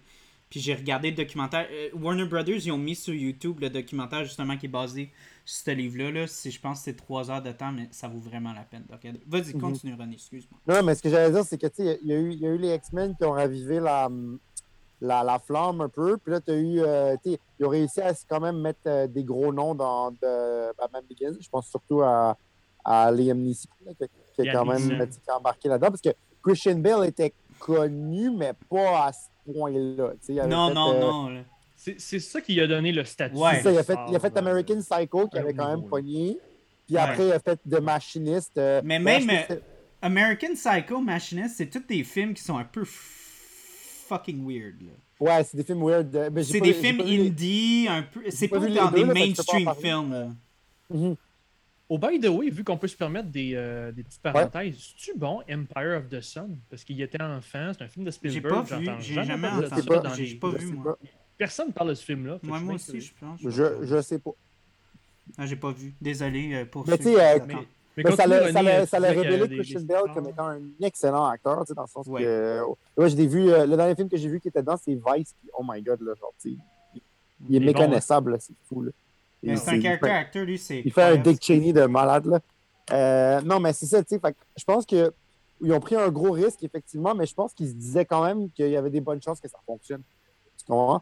Parce que, euh, tu sais, au final, ils ont, ils ont réussi. C'est comme un- quelque chose de plus gritty. Puis, je pense qu'avec avec cette, cette période de- des films-là, c'est- ça, les films comme ça commençaient à être de plus en plus, euh, de plus en plus euh, fréquents, I guess. Mm. Euh, dé- début 2000, je sais pas. euh, C'est sûr que X-Men a dû paver la voie à Nolan pour faire sa version C'est ça. réaliste. Ouais, mais même là, X-Men, c'était un un petit peu point. Aussi. Tu sais. Mais t'sais, avoue, à quand- attends, attends, attends, Charles. Imagine les comics X-Men avec leur, leur ça. jaune, puis regarde ouais, X-Men ouais, connu, ouais. Je X-Men dis un. pas, je dis pas que c'était. Je, dis pas que c'était le plus gros risque au monde. C'est pas ça que je dis, mais je dis juste que ça change pas le fait que c'était pas un no-brainer de greenlighter ce projet-là. C'est ça. Non, t'as t'as- t'as raison. Lequel? Euh, non, euh, Batman? Batman Begins. C'était Ouais. un esti des risques, là. Ben, non, c'était un gros risque. c'était un gros risque. Ouais. C'est ça que je dis. Moi, je trouve que c'est un, c'est un gros risque. Euh, Christopher Nolan avec Christ- Christian avec, euh, Bale Christian qui Bale. va comme ça.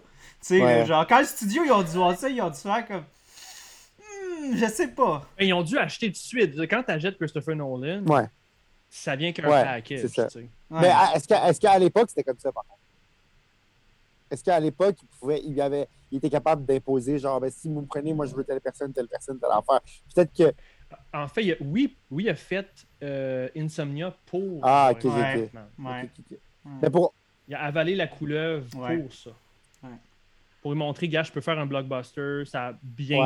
marché, j'ai pas les chiffres devant moi. Euh, Warner Brothers était comme, ok, t'es capable de faire un, un blockbuster, un gros film, pas juste du Mhm. indie. Puis dans le temps, Warner aussi était pas mal plus slack qu'ils sont maintenant. Tu sais, il était pas mal euh, plus ouvert à, à, à la vision de l'artiste. Mhm. C'est dans le temps, Warner, dans les années comme demi, de- début 2000, c'était du studio qui était comme OK, on te donne X, vas-y, fais-le. Mhm. Mais là, aujourd'hui, avec ce qu'on voit avec le DC Universe, là, puis avec Suicide Squad, puis toutes ces shit-là, puis Batman v Superman, on voit que le studio a complètement changé. C'est Mais, mais ça, hein, pour revenir à Star Wars, moi j'ai une question. Vas-y. Ah oui, ouais, on parlait de Star Wars. Ça, ça va prendre combien de films avant que Star Wars devienne ridicule comme Fast and Furious qui est rendu genre à 10 qui est Star Wars, c'est déjà ridicule dans ma perspective. J'ai une réponse trop sérieuse à cette Vas-y. question. Mais va- vas-y, Charles, parce que moi, ça va être Ma trop réponse, sérieux. moi, je. On s'entendra pas là-dessus, François, mais moi, je. Je, je n'aime vraiment pas euh, ce que Disney a fait avec Star Wars. Pour moi, Star Wars. Euh, la seule chose qui est bonne de Star Wars en ce moment, c'est l'animation. Puis Mhm. euh, Mandalorian. Puis Mandalorian. Bon. Puis même là, Mandalorian, la première saison, ça m'a pris un bout avant que j'embarque. Je dirais que les... j'ai commencé à embarquer le troisième épisode avant la fin de la saison 1. Saison Ok. 2, j'ai adoré au plus haut point. Mais oui, mais parce qu'il y a Giancarlo Esposito, man. Il y Ouais, a- ouais, ouais, il n'y a pas juste ça, là, mais... dans- Mais dans- il, il dans- est fucking mais ouais. génial, man. Ouais. Mais euh, j'ai. C'est ça. Fait que. Moi, moi je j'ai pas été fan de ce qu'ils ont fait. Puis moi, je, je te jure, j'aurais dû le marquer dans un journal Calis. Mais quand ils ont acheté Dis- Disney, quand ils ont acheté Lucasfilm, j'ai dit faut pas qu'ils fassent des sequels. Faut qu'ils fassent Old Republic. Mhm. D'accord.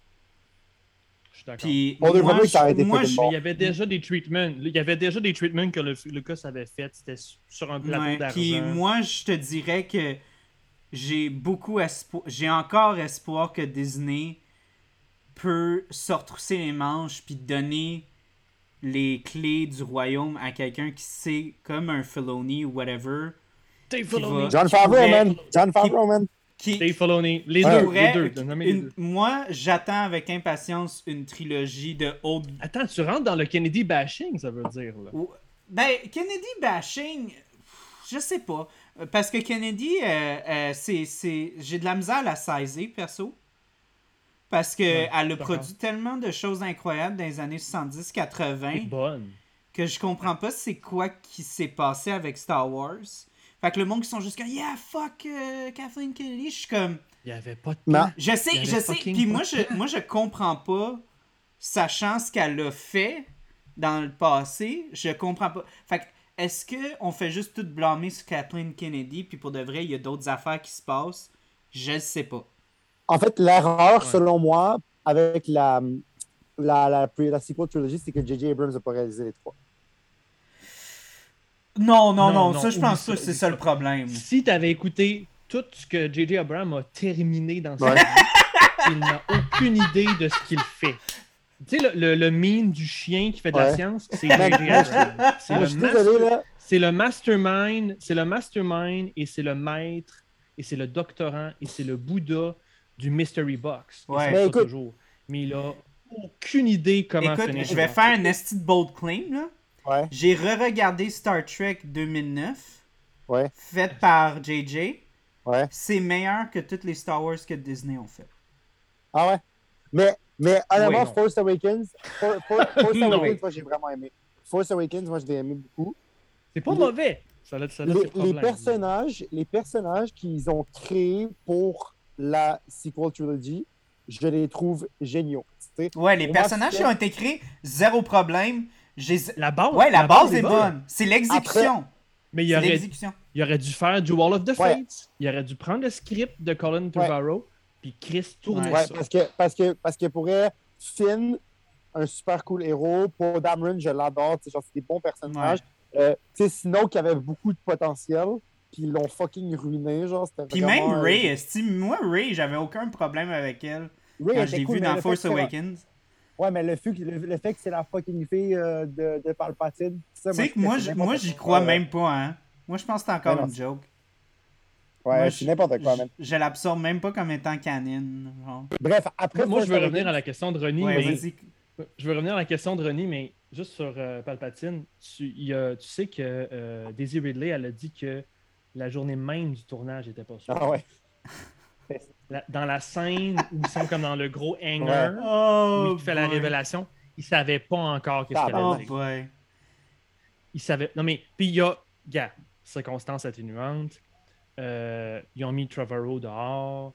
Il y a quelqu'un quelque part qui est probablement Kennedy qui a dit on scrape le script puis on repart à zéro. Puis ils n'avaient pas beaucoup de temps pour faire le film. Fait que être à la place de J.J. Abrams, j'aurais pas fait. Ouais. C'est Mais ça, on peut pas blâmer. problème quand tu es en train de tourner la scène puis tu as les scripts dans, le main, dans les mains puis tu fais Hmm, T'es-tu une Palpatine, une Skywalker, une Kenobi? Je sais pas. Ok, aujourd'hui. Ils ont, t'es ça. ils checké. Reddit, ils ont fait c'est lequel qui trendait le plus ça, dans la semaine de. là? Puis ils ont fait Ah, on va prendre celle-là. Mais, mais ouais, non. Fait que moi, ma réponse, c'est je pense que. Ben, je dis toujours que je suis dans une relation abusive avec Star Wars. Où est-ce que je me fais continuellement. me- je me fais mal. Puis. Amour, haine, Ouais. tu, vois, tu, veux, tu veux quitter, Ouais, mais tu c'est- Toxique. Tu sais, c'est comme pour de vrai. Pour de vrai, j'étais hyper. Comme mes, mes sentiments envers Mandalorian, c'était comme justement comme une espèce de comme PTSD de comme non, je veux pas me faire mal encore. Je vais pas regarder ça, tu sais. Puis là, j'étais comme ah, je peux même pas apprécier, j'ai encore de la hargne, tu sais. Puis là, j'étais comme hey, je peux-tu masser puis juste apprécier? Puis là, quand je me suis assis puis j'ai commencé à apprécier, j'ai fait ok, ben j- j'aime ça, tu sais. Parce que c'est. Ouais, vas-y, vas-y, vas-y. Vas-y. Je peux te revenir à ta Ouais, vas-y question. Denis? C'était quoi ta question? Est-ce que, C'est est-ce que ça va c'est quand que ça devient bon ridicule ou, euh, comme Fast and the Furious qui est Quand est-ce que ça devient Fast 9 Ouais. ou quand, quand est-ce que ça devient Star Trek? Oh, boy. Ah, aussi. Parce que si les gens sont familiers avec ce qui arrive avec Star Trek en ce Mm. moment, c'est rendu un shit un show. shit parce show. qu'ils ont. Je vais répondre à ta question, René, Ouais. avec ça. Ils ont perdu l'essence de ce qu'était Star Trek, l'image ou la, la vision de Roddenberry.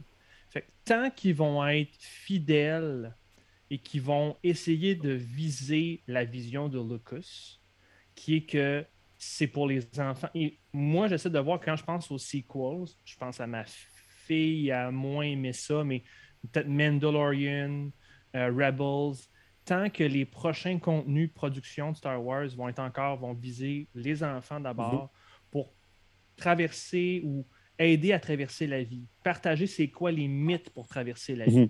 nous expliquer à découvrir, nous aider à, à découvrir qui on est réellement. Pensez à Luc, pensez au Mendo, à trouver ta place.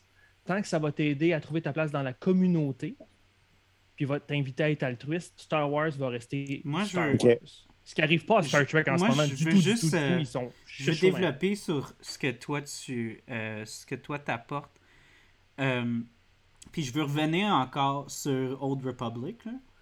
Parce que, regarde, c'est clair, tout le monde veut Darth Raven avec Keanu Reeves. là. Of mais, course. mais Raven, ça apporte quelque chose que moi je trouve en, en observateur global, puis là vous allez pouvoir me supporter là-dessus parce que tu sais, on- vous êtes en politique puis tout ça. J'ai Mhm. l'impression que le climat social qu'on est en ce moment est un bon climat pour aborder Old Republic parce que c'est un monde où est-ce que l'instabilité un peu comme euh, la, la, la série originale où est-ce que Tu perds tu perds tes repères, comme puis aussi tu. Spoilers pour un jeu qui a genre. Ouais, Mais ouais. il faut, attends, là, là, attends, là, il faut, il faut un remaster. Là. Ils, ont été- Ouais, ils l'ont vont faire un euh, remaster, là, mais. sur, sur PS, C'est la même sur histoire, PS5. grosso là, modo. ouais, ouais. Ouais, ouais, ouais. J'ai Mais jamais je joué, pense. moi, à.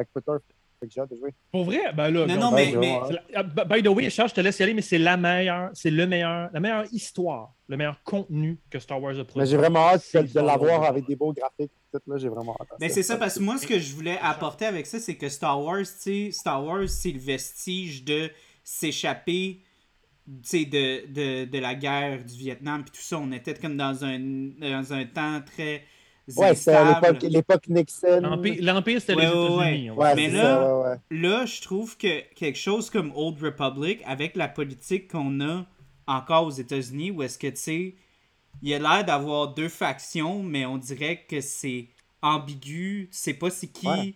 qui sont les bons, les méchants. Ben, même, au Canada, c'est ça qu'on voit aussi. Même au Canada, ouais. Mais Lu- Lucasfilm n'est pas là.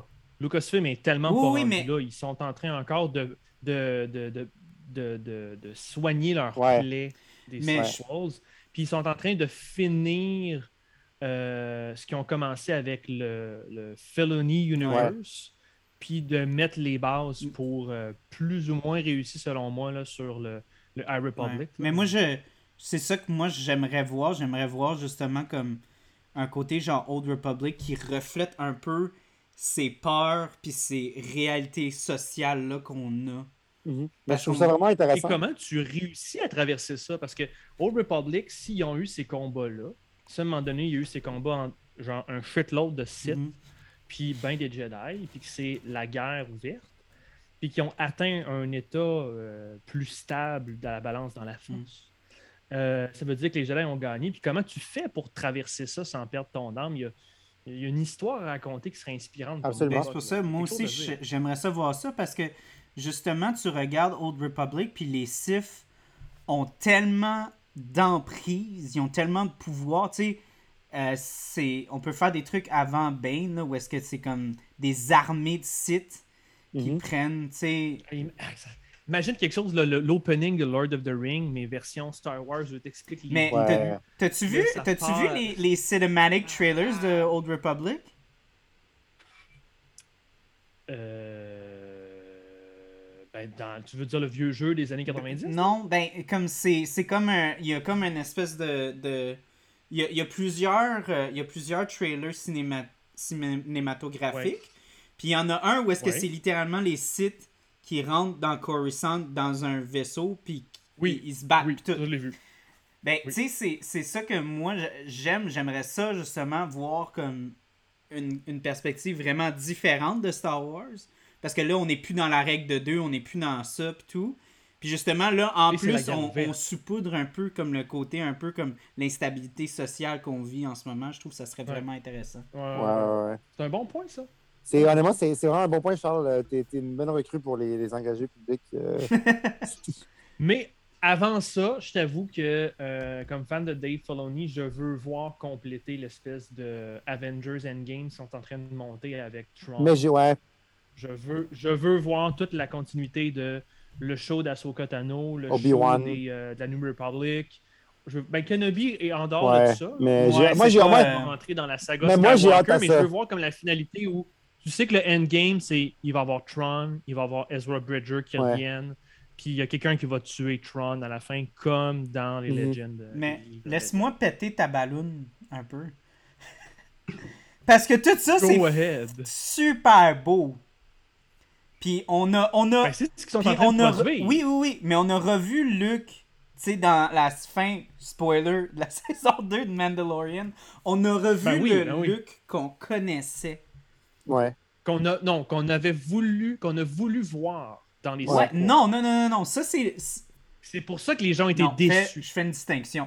Les gens voulaient voir Luke Skywalker qui pète, qui botte Ouais, les couilles. Exact. Oui, mais. Je, Parce qu'il était vraiment je- lame. Parce que moi, je, pour de vrai, j'ai. Je suis vraiment du, du côté. Parce que, comme Mark Hamill, il y a une belle vision de Luke Skywalker. De Luke Skywalker, c'est le gars qui abandonne jamais.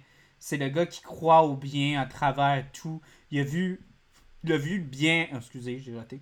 Il a vu le bien à travers son père, qui était comme l'être le plus corrompu de la galaxie, tu sais. Ouais. Puis là, on a revu ce personnage-là. Puis là, on va peut-être avoir un esti d'Avengers Endgame avec Front puis tout.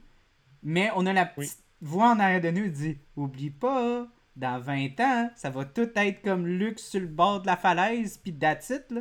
Mais moi, je suis à l'aise. Ah, Ben là, on va rentrer dans l'âge Jedi. Moi, je suis à l'aise avec ça, parce que je suis plus vieux. Non, on peut en parler de Last Jedi. Quand t'es plus proche de la mort, quand t'approches de la quarantaine, t'es à l'aise avec les échecs dans ta vie. Ouais. Puis les échecs font partie de la vie. Fait que moi, je suis vieux, puis je suis à l'aise avec l'idée d'un Luc, à un moment donné, est une personne qui a vécu Ah. des échecs et les a transcendés. Mais ça, c'est un autre Ben, débat. tu vois, moi, j'aurais. J'étais pas complètement contre le Luke qu'on a vu. J'étais contre le fait qu'on était exposé à ce Luke-là sans explication. Ben. L'explication qu'on a donnée, j'ai trouvé que c'était pas suffisant.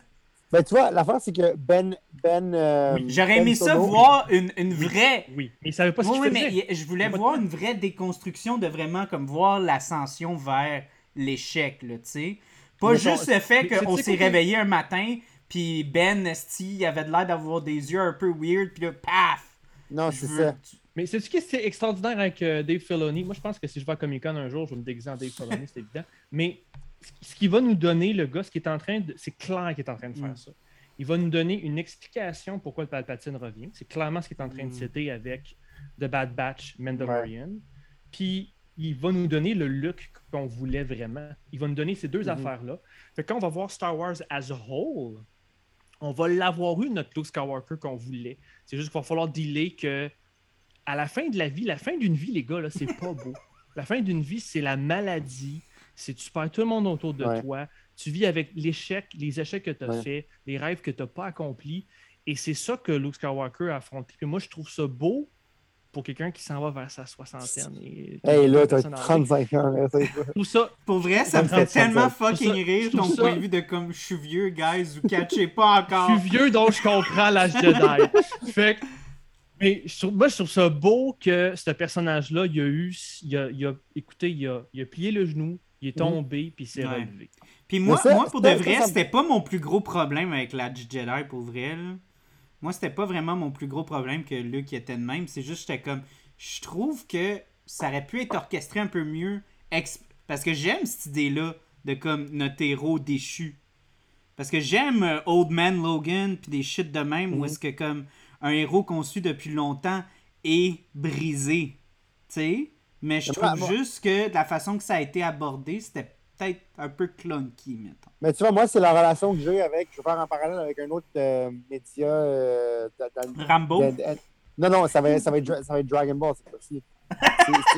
Ouf, hey, là, tu vas me perdre. Non, mais Charles, je sais pas- je sais si tu vas comprendre mes références à Dragon Ball. E- Explique, explique Mais- un non-initié. Mais, mais en, euh, gros, en gros, tu vois, Go- Goku, c'est un, c'est un héros, là, tu sais, puis en fait, y a beaucoup, je fais beaucoup de parallèles avec Dragon Ball et Star Wars sur comment j'ai été déçu, parce qu'en fait, j'ai eu les 42 volumes originaux, ça, c'était vraiment cool, il y a eu des séries d'animation aussi, puis après, il y a eu, euh, y a eu Dragon Ball GT, ça, c'était vraiment décevant, puis après, ils ont fait Dragon Ball Evolution, qui était encore plus décevant, c'était le film en live action qu'ils ont fait, Fait que t'arrêtes pas Fait de que t'es doubler. aussi dans une relation abusive avec Dragon mais, Ball. mais après, mais après, Ouais, mais elle va pas me dire que c'est ça Star Wars. mais après, après, Akira Toriyama, le créateur original, est revenu pour créer une nouvelle série qui s'appelle Dragon Ball Super. Puis ça, c'est vraiment fucking C'est bon. bon. Fait qu'il y a de l'espoir. Mais tu sais, pour dire que, que Goku, à la fin du dernier tome de Dragon Ball, il part, genre, tu sais, ils sont- comme son corps, il, il part. En fond, pour t'expliquer le concept de Dragon Ball rapidement, François, il y a sept boules magiques. Oui. Si tu collectes les sept, les sept boules magiques, Qui vient d'un en dragon. fait, le, dra- le dragon apparaît quand tu collectes les sept boules magiques. Et là, tu peux réaliser un à trois souhaits selon euh, la période de Dragon Ball que tu es dedans. Parce qu'au C'est Aladdin. ouais, parce qu'au début, c'est un souhait, mais après, c'est trois. Comme le dragon. Ouais, bref, tu peux réaliser trois souhaits. Tout ça Puis pour les, ça? puis les méchants, ils veulent pour genre devenir la galaxie, devenir immortels, tout ça. Alors que genre les gentils, ben, ils veulent genre, ils ressuscitent leurs amis généralement qui sont morts au combat. Genre, en tout cas, tu peux ressusciter. Qui est le dark side, selon Non, moi, c'est ouais. ça. Exact. Mm. Mais tout ça pour dire que euh, Goku, le héros, tu sais, il, il- il- il y a beaucoup de fois que, comme dans la série, ils lui font faire des shit qui ont comme, que tu comprends pas. Genre, par exemple, je vais mettre en contexte. Est-ce que Charles, t'es initié à Dragon Ball ou pas du tout? Pas du tout. OK. Mais en gros, dans un des arcs, euh, il y a un méchant qui s'appelle Cell. euh, puis il est vraiment fort. Puis genre là, il, il se fait, il, il- il se fait, il se fait gonfler. Puis il va exploser. Puis il va, il- Il se fait Dans le fond, gonfler. Je vais t'envoyer la scène, OK? En tout cas. oui, c'est ça. Dans le fond, c'est un androïde, OK? Puis il peut, il peut se, se blow up, puis genre se faire exploser pour comme tuer tout le monde autour de lui. Puis Go- Goku, le, nucléaire. Goku, le, Goku, le héros, se sacrifie en prenant le méchant, puis en se téléportant, parce que Goku peut se téléporter, puis il l'amène sur une autre planète comme lointaine pour pas que ça, ça détruise la Terre. Mais à ce moment-là, tout le monde qui écoutait Dragon Ball n'a pas compris son move. Tout le monde a fait genre, pourquoi ce gars-là, comme, il a décidé de mourir avec? Puis, euh, en gros, il explique qu'après, ses amis veulent le ressusciter, puis il dit non parce qu'il dit, moi, quand je suis sur Terre, euh, les méchants viennent toujours parce que c'est comme moi, c'est moi qui viennent essayer de tuer, c'est moi qui veulent éliminer. Donc, il dit, si je suis mort, si je suis mort, la Terre va connaître la paix. Puis effectivement, C'est quoi le lien Ben? Ouais, le parce que t'es plus proche d'Avengers qu'autre chose. Non, là, mais parce attends, que... parce que le, le lien, c'est avec Luke Skywalker, qui était rendu à un Ouais. bout de sa vie où est-ce que, tu sais, il était rendu vieux, il, il était tanné de se battre, il était tanné de genre... Puis il a décidé de comme se sacrifier pour sauver les gens qu'il aime, puis le futur de la galaxie. Puis, go... Je te dirais, oui, là, je te dirais que fin- ton lien, il se fait, il oui, se fait un petit peu plus avec les Avengers. Perso. Oui, mais, mais ce que je, parce ce que je veux que- dire, c'est la, c'est la narrative du héros qui se sacrifie. Tu comprends? Oui, voilà. Et, et- et ça revient à ta question de quand est-ce que Star Wars va, tant qu'il va être bon, va rester Star Wars. Parce que un, un des, des points très importants du Hero's Ouais. Journey, c'est qu'à la fin, il n'est pas obligé de mourir le héros, évidemment, mais s'il y a à se sacrifier puis penser à Tony Stark, il faut que ce soit vraiment un geste. Puis quand tu suicides, c'est vraiment pour une cause, effectivement, mais il faut que ce soit un geste Mhm. altruiste. Puis au moins, euh, Ryan Johnson a vraiment suivi l'essence de Star Wars, des leçons de Joseph Campbell. Fait que là-dessus, ça fit parfaitement avec ça. ce qui est. Puis, puis, puis, puis Go- Go- Goku dans Dragon Ball meurt parce qu'il dit son fils Gohan, qui est vraiment fort, que lui a entraîné, il dit la Terre a un héros, un protecteur, puis c'est mon fils, puis je lui laisse maintenant le, le je lui tends le flambeau un peu. Puis. Mark Hamill, ben, tu sais, Luke Skywalker s'est dit Ah, ben Ray est là, Ray c'est le- l'avenir, Ray c'est le. Tu sais, elle peut Ouais, prendre mais le Ray- flambeau. Il faut Ouais, flambeau à une mais Ray est-.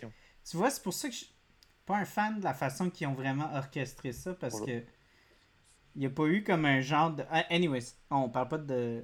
Euh, Je fais, je fais- Jedi. je fais- je une parenthèse. Je fais une parenthèse. Écouté puis t'as fait non, non, je rentre pas Je fais une parenthèse, il y, a, il y a beaucoup plus de monde autour de moi maintenant qu'avant. Puis je pense qu'il y a des, des gens, Ben là, ils veulent a, il y a entendre des gens qui, il y a des gens qui sont, euh, ton des gens qui sont québécois qui m'entendent parler de genre Star Wars, de Dragon Ball. Puis, ils sont en train Ils de sont souper, comme, man, je veux joindre là. Let's ils sont en train de souper, ils sont en train de souper tranquillement avec genre leur, leur verre de vin. Puis tout. Moi, je suis là à parler de genre. Puis, tout à, tout à l'heure, quand je suis arrivé, il y avait une fille qui parlait de sextoy avec quelqu'un au téléphone. Ah, c'est elle- plate elle- qu'on l'ait pas entendu. Elle, ça, elle mon savait pas que je parlais français. Puis là, je suis arrivé, puis j'ai fait bonjour. Elle a dit Ok, là, maintenant, je sais que tu parles français, c'est vraiment plus malaisant. J'ai fait comme. J'ai fait comme Yup, puis j'ai absolument tout compris ce que tu disais. Puis je lui ai dit J'espère que tu vas trouver le sextoy qui est adapté à tes besoins. Puis- En tout cas. Parce qu'elle a dit, elle, elle racontait à son ami que genre, ah, euh, j'étais allé, j'étais allé au sex shop, puis là, That escalated quickly. Mais- Chris, elle- elle man, dit- ça te tentait pas juste de dire allô, t'en aller, là? Non, fallait que tu rentres dans le conflit actuel de comme comment régler la situation du sextoy? il y, a, il y a un monsieur, il y a un monsieur juste en face de moi qui est crampé. Oh non, mais on, on enregistre un podcast pour ça. Est-ce que vous avez entendu, les gars? Non, on t'entend pas. Il, il m'a dit continue sur Dragon Ball, c'est mieux que les sextoys. Hmm. ok, moi je voulais juste toucher. C'est un euh, podcast sur, les- sur Star Wars à la base. Puis on finit par parler de sextoy. Mais en tout cas. c'est sûr, c'est un podcast. Ouais, qui que c'est? C'est parce que t'es là, C'est? Denis, ça, c'est parce que c'est là. Honnêtement, que Qui Ça arrive qui pas en normalement. premier, selon vous? Euh, Guido, Han, Han. Tout le monde dit I Han. don't care. Le gars est pas d'accord. Il est pas Non, fuck that, là. Tout le monde dit C'est Han. Han, c'est un badass. Ouais, c'est ça. C'est un badass, là, c'est de la merde. C'est... Bon, Honnêtement, mais- tu parlais justement de comme George qui essaie de plaire à tout le monde. George voulait pas que genre Han ait de l'air genre d'un méchant. Fait que c'est pour ça qu'il veut pas Oui. que genre soit lui Exact. qui ait tiré en premier. Mais pour de vrai, c'est de la merde. Euh, Bon, mais voulais- j'ai attiré l'attention de tout le monde autour de moi. Je vous, assure, je vous confirme. Mais euh, vas-y, Charles. Ben, vas-y, en fait, je voulais, je voulais juste faire des, des petites parenthèses par rapport à la guerre des étoiles versus Star Wars.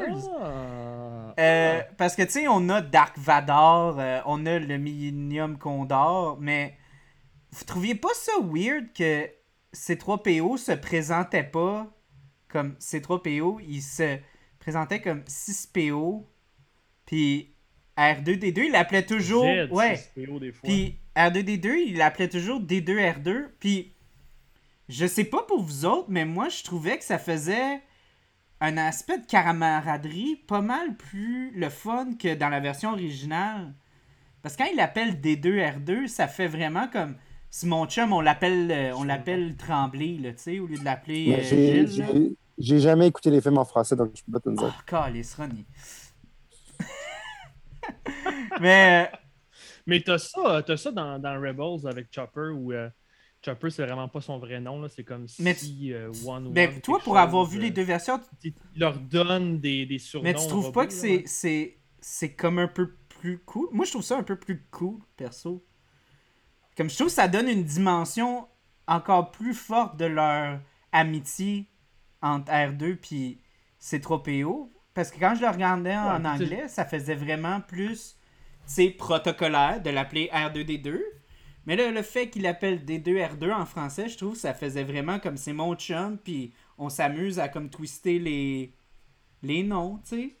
Puis ça, Tu sais, je reviens, je, je suis gossant avec ça, mais je reviens à l'essence de ce que Lucas voulait faire avec Campbell. Puis tu sais Mhm. que tu devrais traiter tout le monde avec dignité et compassion. Puis que tu vois la différence de l'Empire là-dedans qui traite les robots puis les humains des fois comme de la merde. Puis euh, euh, alors que eux autres, là, lui donnent un surnom à son robot. R2, c'est comme. Je pense que ça a été dit plusieurs fois. Là, R2D2, c'est un chien. Ça a été euh, pensé comme un chien qui accompagnait Luke Skywalker. Puis Chopper, c'est un chat. Puis quand tu vois ça dans les personnages, je suis comme, ok, oui, vraiment, là, tu vois, là, il y, a une a- il y a une attitude, une personnalité à ces robots. Moi, moi, moi, je préfère, euh, je, vais, je vais dire l'opinion controversée, moi je préfère BB-8. ben, BB-8, il a été fait pour être cute, c'est comme Baby Yoda. Ouais, exact. Je préfère BB-8. Je trouve plus hot comme, comme design. Je trouve cool. Ben, il est cool, mais comme en même temps, il... c'est comme, euh, c'est comme l'iPhone 10, là, Ouais. tu sais, c'est comme une version je- upgradée, plus cute, plus slick, Ouais. mais... Il est trop bon, il est trop gentil. Ouais. Tu sais, Chopper, je l'aime parce qu'il botte des culs, il te, face dans, il frappe d'en face, il est baveux, il est comme. Tu l'haïs. Si, si, si, BB-8, si je peux me permettre, encore là, est-ce que tu te souviens de la version francophone, François, ou pas tant? Ouais, ouais. J'ai. Ok, ça c'est un détail vraiment weird là. Mais quand. Parce que j'ai regardé les, les deux versions. J'ai regardé la version en anglais avant. Puis là, là, moi je me souvenais. Parce que je me souviens. Comme moi, je suis vraiment bon pour me souvenir euh, de tout ce qui est audio. Je me souviens des lignes pendant des années de temps de mes films préférés. Puis euh, je me souviens que Han, il disait 22, donc 22. Puis là, dans, dans le. euh, Quand, quand ils sont dans le cantina, puis ils parlent du prix que Obi-Wan va leur donner. Ah, ok, ok? ok. Puis Obi-Wan, en anglais, ça finit à 15 000. Puis dans les sous-titres aussi, en français, c'est écrit 15 000. Mais dans le dialogue, Dans l'audio. en français, pour some fucking reason, c'est 22 000. Probablement, tu connais plus ça que nous autres, mais probablement que les gens qui, qui faisaient la traduction, ils trouvaient que sur les lèvres. Peut-être, mais pour de vrai, c'était vraiment weird parce que j'étais comme. Ils l'ont. Parce... Fait que là, pour moi, je me dis que les, les sous-titres doivent juste être traduits de l'anglais parce qu'ils disaient 15 000 en anglais, puis c'était écrit 15 000. Mais quand eux, ils Probable. disaient. Combien de fois t'écoutes un film puis ça, ça Ouais, pas entre l'audio Mais là, quand ils disaient en. en, en... Puis là, je trouvais ça tellement odd parce qu'ils disaient 2000 plus 20 000 de plus, donc 22. Puis je pense que. En anglais, je me souviens plus exactement, mais je pense qu'il dit ça, l'affaire de 2013, so 15. Puis là, j'étais comme, what the fuck, pourquoi est-ce qu'on change des chiffres là, quand on change de langue? C'était bizarre. Fait que, ouais, c'était ma petite. C'était pas parfait. Il Ouais, je parfait. euh, donner un petit peu de visibilité à mon droïde préféré, euh, R4P17. Voilà. Aucune idée. J'ai juste cherché, euh, c'est une joke, j'ai juste cherché un, un numéro random qui. Euh, moi, pour vrai, j'ai vu. euh, je sais pas pourquoi je suis comme un gros lover de toutes les versions euh, alternate de R2. Moi, des R4 puis des shit de même. euh, tu sais, des. Ok, mais on va regarder une affaire. Là. Vous autres, les droïdes, c'est comme important? Parce que si y a une affaire dans Star Wars dont je me calisse, c'est bien les droïdes. À part Non, Chopper, les- les droïdes, c'est pas tant important, Chopper, là. mais C'est pas, je sais pas. Moi, euh, j'ai. tu sais, les, les gens qui aiment R2 puis qui font des R2 en Ben, moi, vrai, moi, puis j'ai, comme- moi, j'ai des tasses à mesurer R2 que Charles m'a donné. Ouais. Puis moi, j'ai mon mug c'est ça, R2. Charles, une tasse R2. Mais à part ça, euh, non, j'ai pas tant d'attachement au droïde. Fait que je- Non, fait que ça, t'es un big fan, hein, Charles, de- des droïdes. Puis, euh, C'est ce que c'est pour le monde. Ah, La, la, c'est bon. la, la, la Ah, star, la star nice. c'est Jar hein. Non, mais euh, en fait, moi, pour vrai, j'a- j'adore euh, j'adore euh, C3PO et R2D2. Puis pour de vrai, après l'avoir re-regardé récemment, j'ai eu un autre amour encore. Je, je suis retourné à, à mes amours. euh, je- pour de vrai, je, je me suis pas rendu compte à quel point que R2 puis C3PO, c'est les premiers personnages qu'on est exposés. C'est à eux qu'on s'accroche. Puis sont vraiment ils sont, sont dans, dans, tous les films, sauf un, je pense. Ouais, puis pour de vrai, Sauf Solo. euh, dans Rogue One, sont là? Ouais, on les voit à un moment donné. base, hein, ouais. euh, de Ok. Yavin 5. Mais pour vrai, c'est quand même fascinant de voir comme justement le fait que on est exposé au monde à travers leurs yeux, puis on s'accroche à eux. Tu sais, comme. v- Ils restent là tout le long, puis même, on le voit même dans, dans, dans euh, euh, New Hope. À un moment donné, il dit Ah ouais, R2, il est un peu décalissé, tu veux pas qu'on t'en donne un autre Puis Luke, il est comme Ah non, t'es-tu Il fou dit non, Non. non. Il, il considère comme Ouais, une ouais, personne. Quand je parlais de dignité Ouais. de compassion.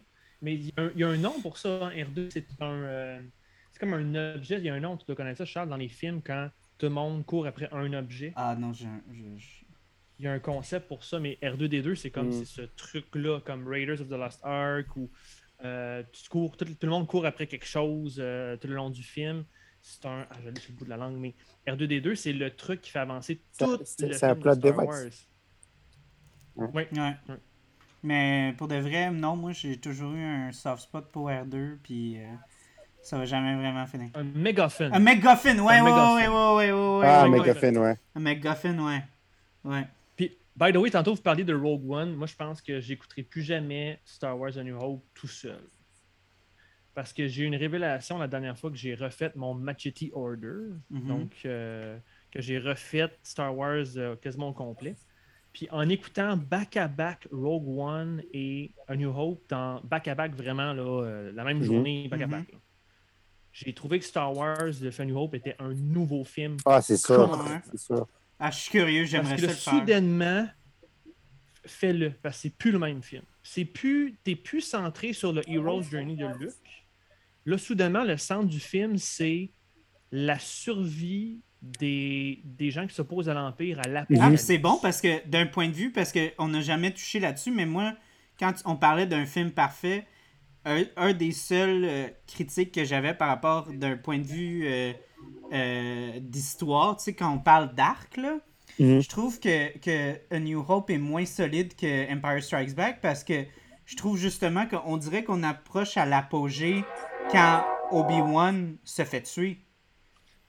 Puis Ouais. après ça, j'ai l'impression, à chaque fois que je le regardais, euh, désolé, on est dans le vrai monde, puis il y a des vrais trains dehors. René, C'est l'Ouest c'est C'est c'est canadien, hein. c'est C'est la tête de l'Ouest Ouais. canadien. Mais ouais, non, c'est ça. Fait que je, euh, on dirait qu'à chaque fois que je regardais Star Wars, on dirait que comme le- l'explosion de la de la tu sais, de l'étoile noire, puis tout ça, ça filait Hey. forced?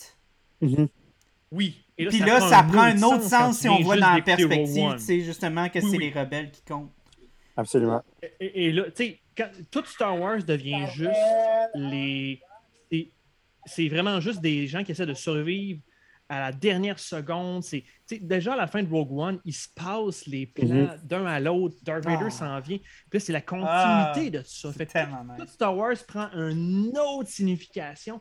Puis quand il, il attaque la base, là, tu sens que c'est c'est plus juste OK. euh, on- on- je vais essayer de, de prendre de, de décrire mon point un peu plus sérieusement deux secondes. Quand tu écoutes Star Wars tout seul, quand Luke revient à la base de Yavin à la fin, il a, il a fait sa transformation de Rose Journey. Il est passé de quelqu'un qui était lui-même euh, centré sur sa vie, il a vécu son aventure, puis il a choisi de vraiment en allant dans euh, le, le- la grotte ou en allant dans la baleine qui était l'étoile noire, il, s'est transformé puis il a, il a Mhm. la cause. Fait qu'il revient à la base, puis il revient. C'est comme, yeah, on est.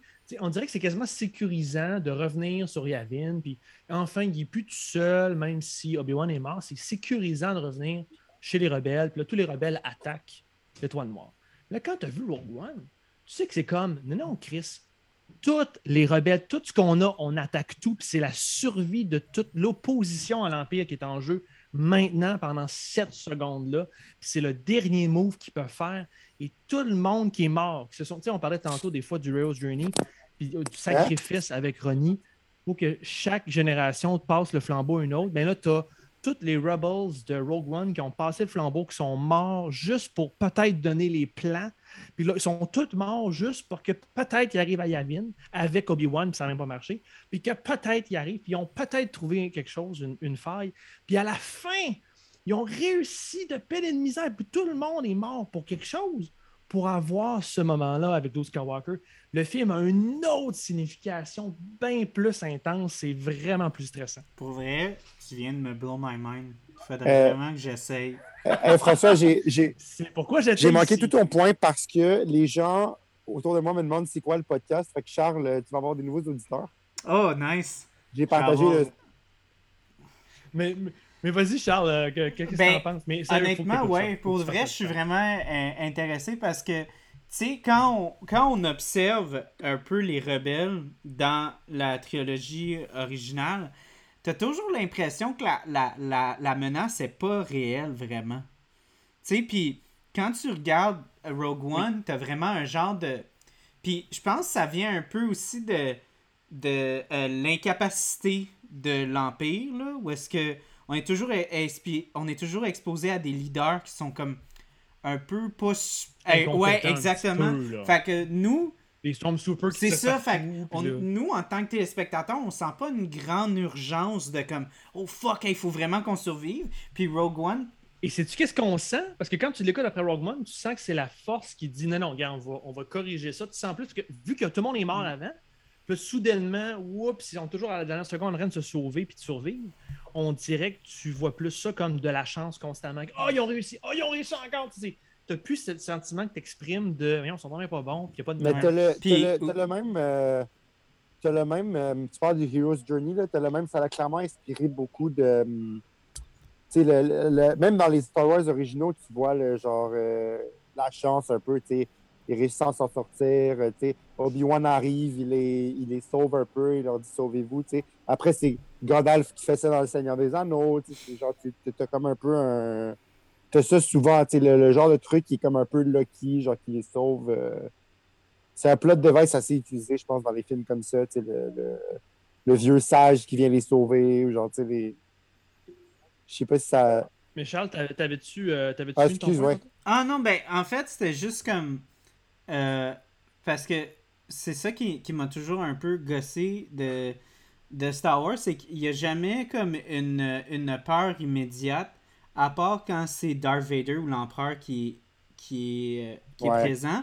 Puis je pense que la seule fois que j'ai vraiment eu peur de, de l'Empire, c'était dans The Mandalorian, quand on est vraiment Oh. exposé à vraiment la terreur de ce que c'est l'Empire qui est les nazis, entre parenthèses. Tu sais, Ouais, quand il y a ouais, le ouais. speech avec lequel, comme, qui parle de. de excuse, tu sais, le. le parce qu'il y a beaucoup de tension parce que oui, on révèle le, le visage du, du Mandalorian, mais on a aussi, tu sais, vraiment comme le moment de comme le, le leader qui est vraiment comme un peu comme dans la pensée nazie, qui est, qui est vrai, Moff Gideon? non, pas Moff Gideon. Ben, justement, Non, Moff- Moff Gideon, c'ti, je le trouve incroyable comme, comme personnage. J'ai, j'ai... Mais c'était, c'était le, le, le, le- le- Je me souviens plus. Euh, Le, le, le genre. Le, de le gars qui donne la job à Dangerous? Ben, ben tu sais, quand, quand ils vont euh, faire de l'infiltration, euh, puis pour. euh, puis là, après ça, il y a le, le gros Ah oui. speech sur justement, Oui. tu sais, comme.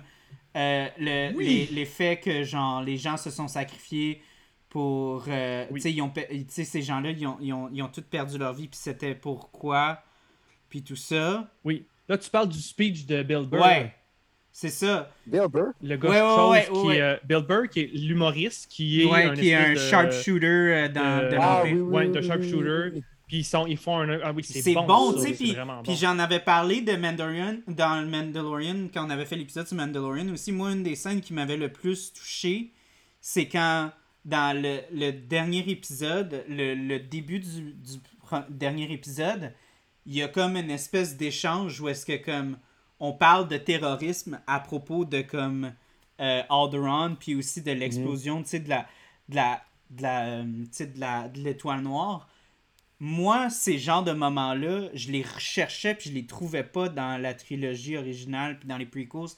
L'aspect vraiment greedy de genre vraiment comme oui, il y a vraiment des forces puis la, la guerre, guerre. puis c'est aussi encore là avec euh, C'est sûr, parce que c'était avant. parce que les, les prequels, les prequels avant. sont très campy aussi. Puis, tu sais, c'est sur genre du Trade Federation. Puis genre, tu sais, c'est- c'est vraiment moins. T'aimes pas ça, les conflits comme ça, Rocky? Euh, Non, mais tu sais, c'est ça, c'est genre. euh, c'est- l'équivalent du conflit du bois d'œuvre entre les États-Unis et le Canada. là. Tu sais, C'est plate. C'est genre. Super c'est incroyable. C'est comme pour ils, vont, ils vont à l'OM, ils vont à l'OMC puis ils font des, des, des, Mais- des, euh, des litiges puis tout. C'est c'est- Mais moi, je trouve ça, honnêtement, écoute, les, les, les, prequels sont un cours de science exact. politique. ça, c'est vrai, par contre. Ça, c'est vrai, par contre. Way, comment, comment une démocratie s'auto... Ouais, ça, c'est vrai. Pour revenir à ton point, moi, Charles, je trouve que tu as, un très bon point. Puis, euh... puis, non, puis, puis c'est un peu plate parce que, justement, tu sais, comme c'est ça un peu la bonne et la mauvaise chose de la trilogie originale. C'est vraiment comme blanc ou noir, de comme vraiment Ah, c'est le bien, ah, lui, c'est le mal, puis c'est tout. Tandis que là, comme dans Mandalorian, ce que j'aimais beaucoup de justement l'exposition de ce speech-là, puis qui tire le leader d'en face, c'est vraiment d'exposer les côtés fucking dark et gris de ça, de vraiment genre des, des leaders, euh, des leaders nazis qui vont genre prendre le contrôle de monde et des choses comme ça. Je ça. Ce qui est le fun, c'est que Star Wars est assez vieux pour qu'on aille les deux. On peut avoir euh, la façade où t'as les méchants, t'as les bons, mais on peut aussi voir le vu que la vie est toujours plus complexe, la nuance. Puis moi, je pense encore une fois, je vais le nommer, ça va être mon requis dans l'épisode, c'est Dave mm Filoni. Qui, ça vient de lui, cet, aspect-là, et de Lucas, bien sûr. Là. Mais ils ont, ils ont, eu des épisodes un peu comme ça dans Clone mhm. Wars. Ils ont un épisode qui est juste là-dessus dans mhm. Rebels, où on suit l'agent Calus, qui on voit son parcours, puis comment il voit l'Empire, puis comment il a l'impression de faire le bien. C'est ce qui revient dans Mandalorian aussi, où tu vois cette, cet autre côté. Et dans Bad mhm. Batch, Bad Batch en ce moment qui est écœurant là-dessus pour nous faire comprendre que tu vois la République réellement devenir l'Empire et comment la victoire de la République, de ces idéaux-là, ont été pervertis. Puis c'est ça la force de Lucas et de Campbell. Ils sont capables de relier les mythes, de redonner un spin moderne, entre guillemets, à la Buck Rogers puis à la Flash Gordon quand même, et de redonner un spin moderne aux mm mythes et que ça soit pertinent pour notre époque parce qu'ils sont allés chercher les nazis comme inspiration, parce qu'ils sont allés chercher l'Empire américain. L'étoile noire qui détruit Alderaan, c'est un peu les Américains qui font sauter la bombe atomique au Japon. c'est très...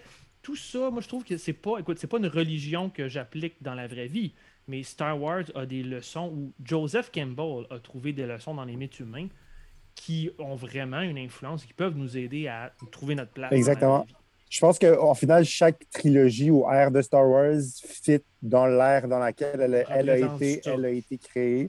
C'est l'original. trilogie originale, c'est la guerre froide. On a dit le Vietnam, c'est genre la domination américaine. En plus, c'est la guerre froide, mais c'est la fin de la guerre froide. C'est plus la, dernière moitié où est-ce que l'Empire soviétique commençait à s'effondrer un peu, tout ça, tout ça, tout ça.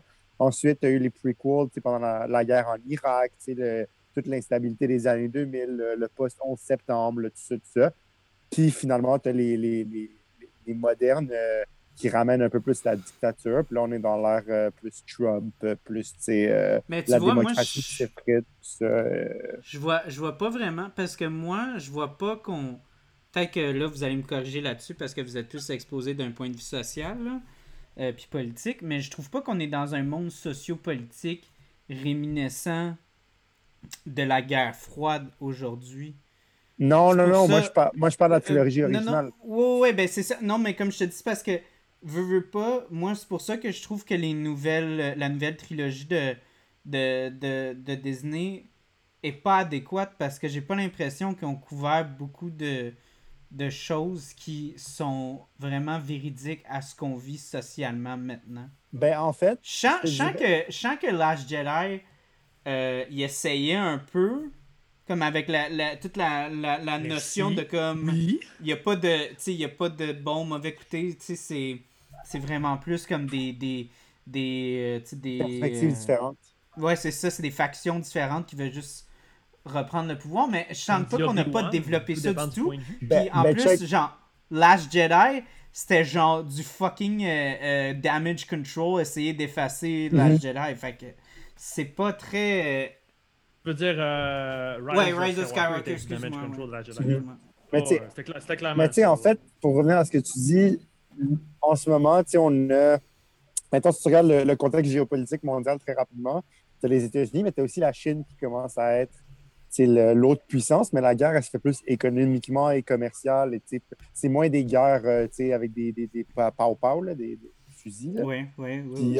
Les- C'est le- plus des drones qui font tchou en, en fait, en fait le, le conflit de nos jours est de plus en, est de plus plus, euh, est de plus en plus transfrontalier, c'est-à-dire que tu sais, le, le terrorisme, tout ça, euh, traverse les frontières. C'est pas juste une personne, tu as des, t'as des, euh, t'as des individus qui vont faire des actes de sais, au nom de. Puis c'est pas, maintenant, c'est pas juste. euh, t'as des- c'est plus juste. euh, la narrative, c'est pas juste les musulmans, c'est pas juste les, les- l'islam. tu sais, Le, le- maintenant, c'est rendu de plus en plus fréquent d'avoir des, des, euh, des blancs, tu sais, des, des, des gens euh, des, des, des, des- de souche comme au Québec, comme on a eu Bissonnette, tu sais, aux États-Unis, Ouais, les gens qui font des, shooters, tout ça, tout ça.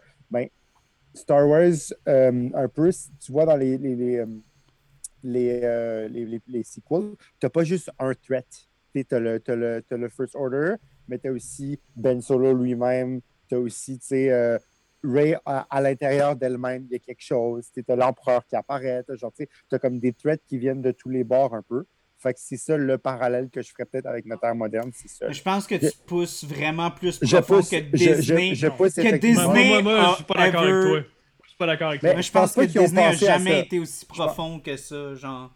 Parce que si tu reviens à la base, les treatments que Lucas a laissés à Disney, c'était très Ouais. clair.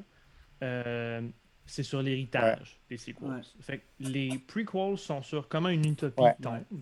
L'utopie dans le sens de la cité Ouais. parfaite Mhm. tombe. La République Ouais. est tombée. Comment les Jedi se sont fait avoir. L'Union soviétique, I guess? Ferais-tu le parallèle? Non, je je- j'essaie pas, de pla- j'essaie pas de placer. Non, mais t'es, T'es trop ben, social, on pourra Ok, je suis trop social, ok. Là, t'es trop, t'essaies trop de coller quelque chose. Moi, je Ok, vois ok, vas-y, vas-y, vas-y. Je te laisse aller. Vas-y.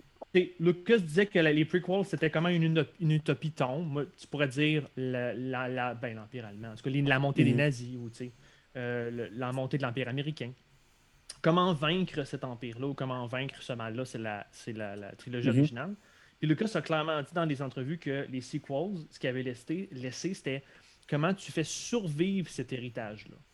Fait que les treatments, qu'il y a comme un empire qui reste, que Luke est en, en- en isolement, qu'une fille qui arrive pour apprendre de lui, ça c'est tout dans les histoires originales de Lucas.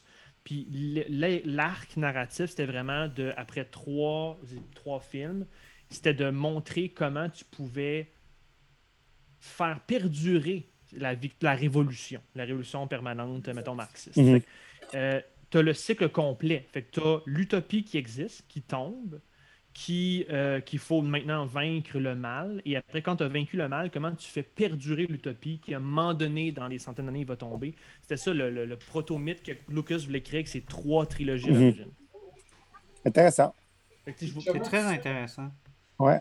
Moi je, moi, je tiens mon bout. Je veux, euh, je veux une, euh, une trilogie euh, Darth Raven. Ça serait génial. Pour, euh, euh, ça, ça- ça finirait avec Darth Sidious qui tue euh, son, son, son, euh, son, son maître. Pas exactement. Ça, c'est vraiment fucking proche de Phantom Menace. Euh, Old Republic, Ouais. c'est vraiment. euh, c'est très loin. ils vont, ils vont recommencer. S'ils le font pour vrai, ils vont, comme ils font en ce moment avec Tron, ils vont prendre les grandes lignes, mais ils Mm. vont. Parce que je pense, je pense qu'ils Ils vont vont, je pense qu'ils vont les connecter à, ils vont le connecter à Phantom Menace. Je peux pas croire qu'ils le connaîtraient pas. Ben là, il y a une nouvelle série qui s'en vient sur Ah ouais? Phantom Menace. Disney Plus, il y a Acolyte of the, Ac- the Acolytes, The Acolytes. ou Acolyte of the Beyond? The. Ouais, the Acolyte. euh, au singulier qui, euh, qui s'en vient, qui serait vraiment sur les sites juste avant euh, The Phantom Menace. Fait qu'on est vraiment entre la High Republic et Phantom Ah. Menace. Ça, ça va être fort intéressant de voir cette Ben oui.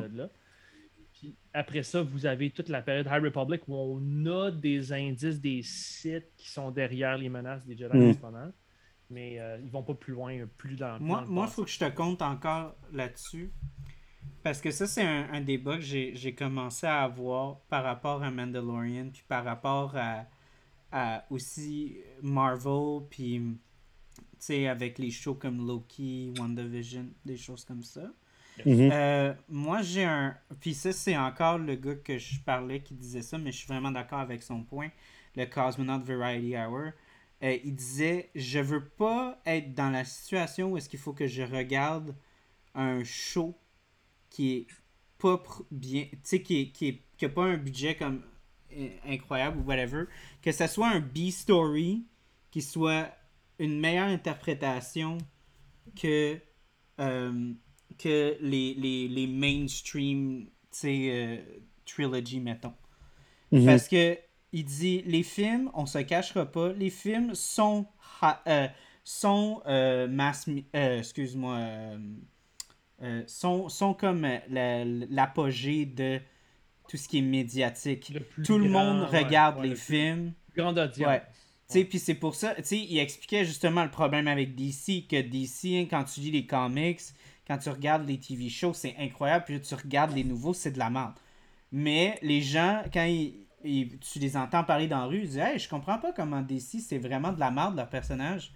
Toi qui connais les comics, tu dis non, ils sont pas vraiment de la merde, c'est juste comme la façon qu'ils ont été abordés dans les films. C'est pas, Ouais. tu sais, c'est pas ça que ça devrait être, puis, mais malheureusement, c'est ça qui devient le statu quo, tu sais. Mais du bon Star Wars devrait te permettre de pas regarder ce qui t'intéresse pas. Le- du- si, si chaque contenu est bien fait et est autosuffisant, ce qui réussisse quand même assez bien, tu devrais pouvoir juste écouter Bad Mhm. Batch puis faire Ah, Omega est Mais cool. toi, mais, nice. mon point, c'est par rapport au fait de tu trouves ça normal que Mandalorian, techniquement, est meilleur que la trilogie au complet de Disney? En termes de qualité, Non. en termes de. Non, mais ils se sont plantés puis ils ont appris Oui, leur mais. Ils ont appris leur c'est, moi, c'est, ça, moi, mon problème, c'est que moi, je voudrais que tout l'effort. Puis... Hey, une chance t'es pas un fan de Star Trek, toi. Ouais, non, je sais. tu sais, je veux juste vous dire, là, si vous aimez Star Wars, écoutez ça, là. Si vous êtes fan de Star Trek, vous comprenez, là, ça va. On a, on a eu de la bonne qualité comparé à d'autres IP, Intellectual Property, qui ont chié ça dans la panne. Fait que, non, non, ça va bien, Star Wars, là. Mm, je Ça sais, mais. Même avec Last Jedi. t'aimes- mais- pas la nouvelle série avec Patrick Stewart? C'est Mon, mon frère, mon, Euh, je sais pas si Charles veut qu'on. Je sais pas si c'est légal dans son balado de rentrer là-dedans, mais je pourrais faire un rant. Vas-y, mon, frère est, mon frère est fan de Star, Star Trek puis il capote encore euh, sur tout. Là. Oh. Ok. Mais vas-y. François, tu as le. Il y, a, il y a deux affaires. Puis là, on va rentrer dans la politique avec le wokisme et mettre de côté. Mais euh, non, plus sérieusement. Puis on, on peut comparer. Puis ça va venir à ton point, Charles, sur. Star Wars. Ce qui se passe en ce moment, comme je disais tantôt sur Star Trek, c'est que il y a eu des gens chez Paramount qui veulent faire la pièce et veulent en faire un nouveau Harry Potter. Ils se disent, OK, qu'est-ce qu'on a, nous autres, euh, comme série qu'on peut vraiment euh, milker, qu'on peut vraiment tirer de l'argent de ça, en faire une grande série avec plein d'épisodes. On a un grand IP qui est Star Trek, ça fait des gros films, ça fait de l'argent, essayons de faire ça. Ils ont mis donc des producteurs puis des, euh, des gens pour conceptualiser euh, des nouvelles versions plus grand public pour aller vers ça, puis se créer en parallèle tout un univers médiatique. Fait qu'ils ont eu J.J. Abrams pour les films. Puis honnêtement, j'aime les films de J.J. Abrams, c'est pas de shit. Est-ce que c'est du vrai Star Trek? Ça se débat, mais je trouve que ça se tient. Moi, correct. pour vrai, j'aime juste pas mal le premier. Fait que t'as pas besoin de me Mais, convaincre. Bon. J'ai pas trippé sur le là- 2. là où ils ont puis après commen- ça, j'ai pas aimé les autres. Fait que- Là où ils ont commencé à l'échapper, c'est quand tu essayes de me faire. Les gars, vous commandez une pizza, mais je vous donne une lasagne, puis je vous dis c'est une pizza. c'est ce qui arrive à Star Trek. C'est pas que j'aime pas la. Pas la lasagne, mais je t'ai commandé une pizza, man. Fait que quand je veux écouter mon affaire intello, anthropologique, humaniste, puis qui est pro-science et pro-méthode et intellectualisme, je veux mon Star Trek. Est-ce que c'est fait pour. Est-ce que ce que je viens de dire, c'est fait pour être, avoir un mass appeal puis être écouté par des millions de personnes? Peut-être pas. Mais je veux ma, mon estime. Ouais, mais c'est pas, c'est pas quelque chose qui vend pour un studio. Et voilà. Mm. Et là, ils ont. Ils tran- Et puis écoute, c'est légitime ou pas. C'est c'est leur propriété, mais tu sais, comme pour quand tu écoutes quelque chose. Fait que là, ce qu'ils font, c'est qu'ils l'ont donné à l'équipe de, de Bad Robot et de euh, le gars qui écrit tous les mauvais films dans l'univers, euh, dont les, les super Spider-Man qui sont pas Oh bons. non. pas Euh, Lesquels? Amazing. Amazing Spider-Man? Ceux, de Andrew Garfield? Je, je veux nommer le nom de ce- cet homme qui euh, détruit Des des, euh, franchises. des, euh, propriétés intellectuelles. Oh oui, je veux nommer. Donnez-moi 5 secondes. On suit Google. le On suit. Google, guys. Je veux nommer. euh, Je le déteste. Hmm. Tu vas à Si- Si tu vas à Comic Con, tu vas pas le, tu vas pas le saluer, hein? Non, je pense qu'il va y cracher dans la face. Il va cracher dans la face. Tu sais qu'à ma job, il y a, il y a un- il y a un- il y a un Allez-y, euh, dites les Non, gars. non, là, mais je voulais juste dire que shout out à, à Kevin qui était un de trooper parce que travaillait dans un food truck puis euh, quelqu'un lui a craché d'en face. Non. Ouais, What? quand il travaillait. Puis j'ai dit, man, je sais pas comment t'as fait. Ok. Alex Kurtzman. That motherfucker. Qui- C'est le gars que si jamais je vais à Hollywood, faut pas que je sois à la main. Ok. Qui a- qui a- qui a- il a- donc, il a commencé, il a fait des affaires comme. Il a travaillé sur Alias, il a commencé sur Hercules, Xena, toutes les vieux affaires comme ça. Et là, il est rentré chez Bad Robot. Puis il a travaillé sur Star Trek Into Darkness, puis il a travaillé sur des Star Trek. Et là, ils lui ont donné la mission de. euh, de, euh, de, de revamper toute la série.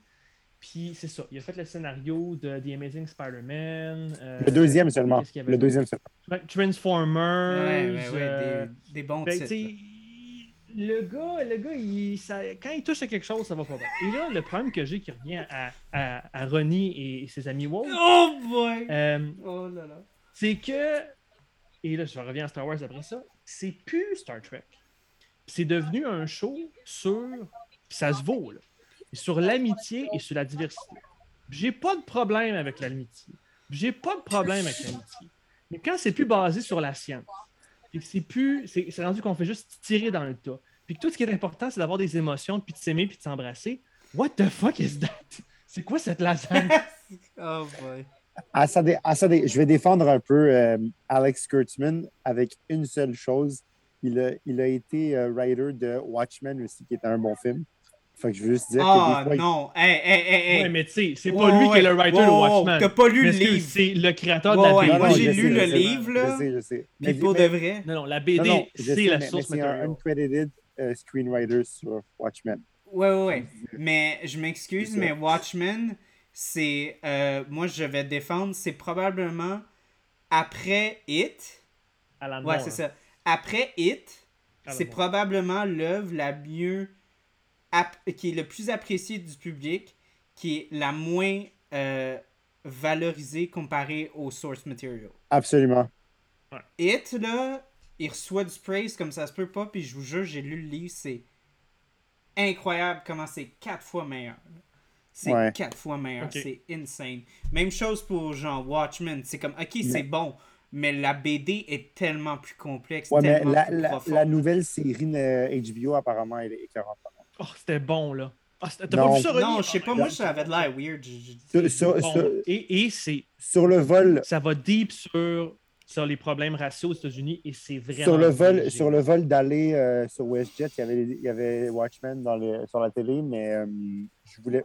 Il y a peut-être un peu trop de, d'organes génitaux. Mais en fait, pour, c'est pas euh, grave. regarder ça. En fait- C'est pas fait, grave, dans, dans le livre, il y en avait aussi. En fait, c'est que j'ai juste, j'ai juste mon sel. Avec euh, Ouais, Dr. Manhattan. juste, j'ai juste mon sel en voyage, puis je voulais pas l'écouter sur un petit écran. Fait que j'ai, décidé de, d'attendre.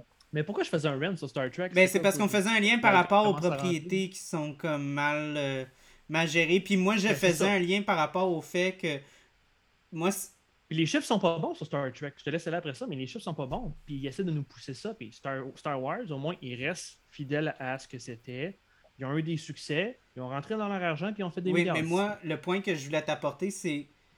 euh, J'aime pas ça vivre dans un monde où est-ce qu'une série qui est Mhm. produite pour une plateforme euh, de streaming est meilleure que Ouais. et est mieux respectée et est mieux critiquement et aussi de on pourrait même dire argument, de façon argumentative est produite avec plus euh, de cœur et de savoir-faire que la trilogie principale qui est comme le A-plot, euh, le de toute la saga. Tu sais, Mandalorian veut, veut pas, c'est un B-plot. tout, tout, tout contenu humain est produit à l'intérieur ou par des organisations humaines et sont tributaires et dépendants des dynamiques humaines.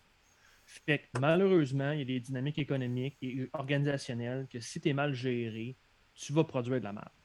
Puis ça revient à la discussion tantôt des films parfaits ou pas. Malheureusement, ils l'ont chié pour des raisons complètement Mhm. internes. Quand ils ont fait Rise of Skywalker, il y a eu, des, il y a eu une mutinerie interne du Story Group qui a été un peu euh, muselée, mais les gens internes n'étaient pas d'accord que Palpatine revienne parce que ça ne fitait pas avec tout l'héritage de Star Mhm. Wars pour plein de raisons. Fait quand tu as des problèmes internes puis que tu, tu gères mal, ben tu produis pas des bonnes choses non plus. Quand- tu parlais de contraintes tantôt, est-ce que ça produit des bonnes choses? Des fois, tu te plantes, puis ils se sont plantés, puis ils vont se réorganiser, puis là, ils sont en train de revoir la télé. Mhm. Puis là, moi, j'aimerais ça qu'on parle aussi des films qui s'en viennent, qui plus ou moins inspirés des vrais films de Star Wars qui s'en viennent. Peut-être que quand ils vont avoir réglé leurs problèmes avec la télé, Favreau et Filoni vont avoir des films, vont pouvoir peut-être prendre la place de Kennedy, puis vont Ah, ça serait génial. là, Ça serait génial. Là, Tout ce que John. Favreau fait, c'est de l'or. Mhm. Donc, euh, je pense qu'on était supposé faire une heure, on est passé sur le 2. Ouais. Fait que je pense qu'on peut, on peut clore la boucle. On a parlé euh, de pas mal, beaucoup d'affaires qui sont en lien ou pas à Star Wars. C'est tout à fait normal. Je vais faire, je vais faire un matchery order, je pense, euh, après ce que François a dit. Là. Ah, c'est- c'est- hey, ajoute Rogue One, ouais. Mhm. surtout. Là, Pour vrai, c'est- là, tu m'as vraiment ouvert les, les- les yeux là-dessus. Je veux vraiment essayer ça. Donc, c'est un autre Mhm. film. les gars. Moi, je. Ah oui. ouais. Donc, euh, merci à nos invités qui sont venus, les gars. Euh, c'est Merci c'est vraiment incroyable que vous soyez venus. Euh, suivez encore, ben, on a fait la pub la dernière fois quand René est venu, mais là, on fait une double pub parce qu'on a deux membres. Donc, euh, écoutez euh, les engagés publics. C'est. Euh... René, t'avais-tu raconté que moi j'avais fait une erreur? Je pensais que c'était public engagé au début. Ouais, le public engagé. mais, mais François, fais donc ton, euh, fais donc ton outro. euh, Ouais, vas-y. Oui, Non, oui, oui, non, oui, non, moi non, je veux que tu le fasses. Le, le seul intro à faire, c'est ça. Non, plug, non. Les, mé- plug les médias sociaux, je veux dire, tu sais, genre plug. Ouais, euh, ouais. Mais le écoutez, Patreon, euh, si vous me poussez, ben écoutez, on est, c'est, très simple, on est sur toutes les plateformes où vous êtes à peu près. Donc, on est sur les médias sociaux, Apple Podcast, euh, sur les, les plateformes d'abonnement, Apple Podcast, Google Podcast, SoundCloud, Spotify. On est sur euh, les, les médias sociaux, euh, Facebook, Twitter, Instagram. euh, pas encore de TikTok, Ronnie. Ben, écoute, en revenant, ça. pas nous autres aussi, on n'a pas un TikTok. Fait que YouTube. euh, fait que, euh, écoutez, googlez-nous, puis euh, vous allez nous trouver. Puis vous allez avoir le même genre de, de discussion, mais à savoir sociale et plus, euh, plus aussi où on, où on essaye. Puis Ronnie, je vais boucler la boucle. T'as-tu compris quand on expliquait tantôt le, le- Ouais. Journey? C'est ce qu'on essaye de faire Exact. également aux engagés publics quand on parlait de, de, de passer au suivant, d'embrasser une Mhm. cause, d'éduquer les gens, de les aider. C'est, c'est le, chacun d'entre nous doit trouver sa place dans sa communauté. Mhm. C'est ce qu'on essaie de faire aux engagés publics plus concrètement dans nos vies. Puis, euh, puis on vous invite à passer à l'action, puis on essaie de vous montrer comment on peut faire ça. Ça s'apprend, générer du Yes. pouvoir, comme Luc l'a appris. Donc, euh, suivez-nous pour. euh, pour- Et vous pouvez, juste- euh, Ouais, excusez, vous pouvez aussi soutenir les engagés publics sur Patreon. Il y a une page Patreon. Puis, euh, selon les niveaux de contribution, euh, vous pouvez avoir des vidéos exclusives ou il y a même des formations sur si la politique vous intéresse. Genre, vous présenter en politique un jour, ben, il y a des gens euh, assez euh, reconnus dans le milieu de la politique qui font des formations, euh, qui offrent des formations aux abonnés sur, euh, sur comment, euh, comment se lancer en politique, monter une campagne, monter une équipe, euh, tout ça, tout ça. Donc, c'est très intéressant. Moi, je vais, je vais clore parce que c'est mon show. Ouais, vas-y. Euh, c'est- nos mais, plugs, mais- mais parce mais que- c'est- non, mais c'est. euh, moi, les plugs, j'ai j'ai fait pas parce que j'assume que mes, mes auditeurs sont, sont assez euh, smart pour le Ouais, faire, mais des fois, je me dis, il faudrait peut-être que je le dise, mais suivez-nous sur Facebook, Instagram, puis tous les balados, s'il vous plaît. Mais oui, moi, je voulais faire un lien à, à, à vous, euh, surtout dans, dans la période où est-ce qu'on vit en ce moment. Je pense que pour avoir parlé à beaucoup de gens, tu sais, je pense que les Québécois, mais aussi, tu sais, les jeunes en particulier, ben, pas juste les jeunes, mais beaucoup de gens sont vraiment confus par rapport à la politique, puis euh, se retrouvent pas vraiment dans, dans ce qui se passe, puis puis ouais, euh, je hein. pense que c'est vraiment pour vrai. euh, j'ai commencé à écouter le podcast à, à nos deux chers invités. Puis pour vrai, vous, vous offrez vraiment une belle plateforme pour justement expliquer des, des, des sujets qui, sont, qui ont de l'air pas mal compliqués. Puis vous êtes capable de bien l'expliquer. Puis je Mhm. pense que surtout en ce moment, c'est vraiment important d'être, sais, vraiment euh, comprendre ce qui se passe. Puis comprendre que c'est important de voter, c'est notre seul droit en tant que citoyen pour Mhm. changer les choses. là. Mais oui, non, moi je vous dirais binge-watcher, euh, binge, ben, binge-écouter vos, Binge-écouter. vos- vos épisodes, surtout maintenant, parce que je pense que c'est vraiment important de de pas juste faire comme Ah, je comprends rien, je vais pas aller voter. Tu sais, je vois bien du Ouais. monde que c'est comme ça. Puis ils se disent Ah, je comprends rien, je préfère voter pour personne, c'est tout des crosseurs. Moi, je pense qu'il faut dire- ça. Je pense qu'il faut dire que les gens ont un choix. Tu sais, comme Anakin avait un choix, Luke, avec un, Luke avec un, avait un choix. Puis, ben, faut faire le choix. Des fois, ça va être le bon choix, des fois, ça va pas être le bon choix. Mais faites un choix. Puis, Ouais. allez voter. Ouais. Fait que c'est ça. Je vais essayer de publier l'épisode avant le 20. Fait que ça va avoir un certain impact. Super. Donc encore merci à vous. Merci pour votre écoute.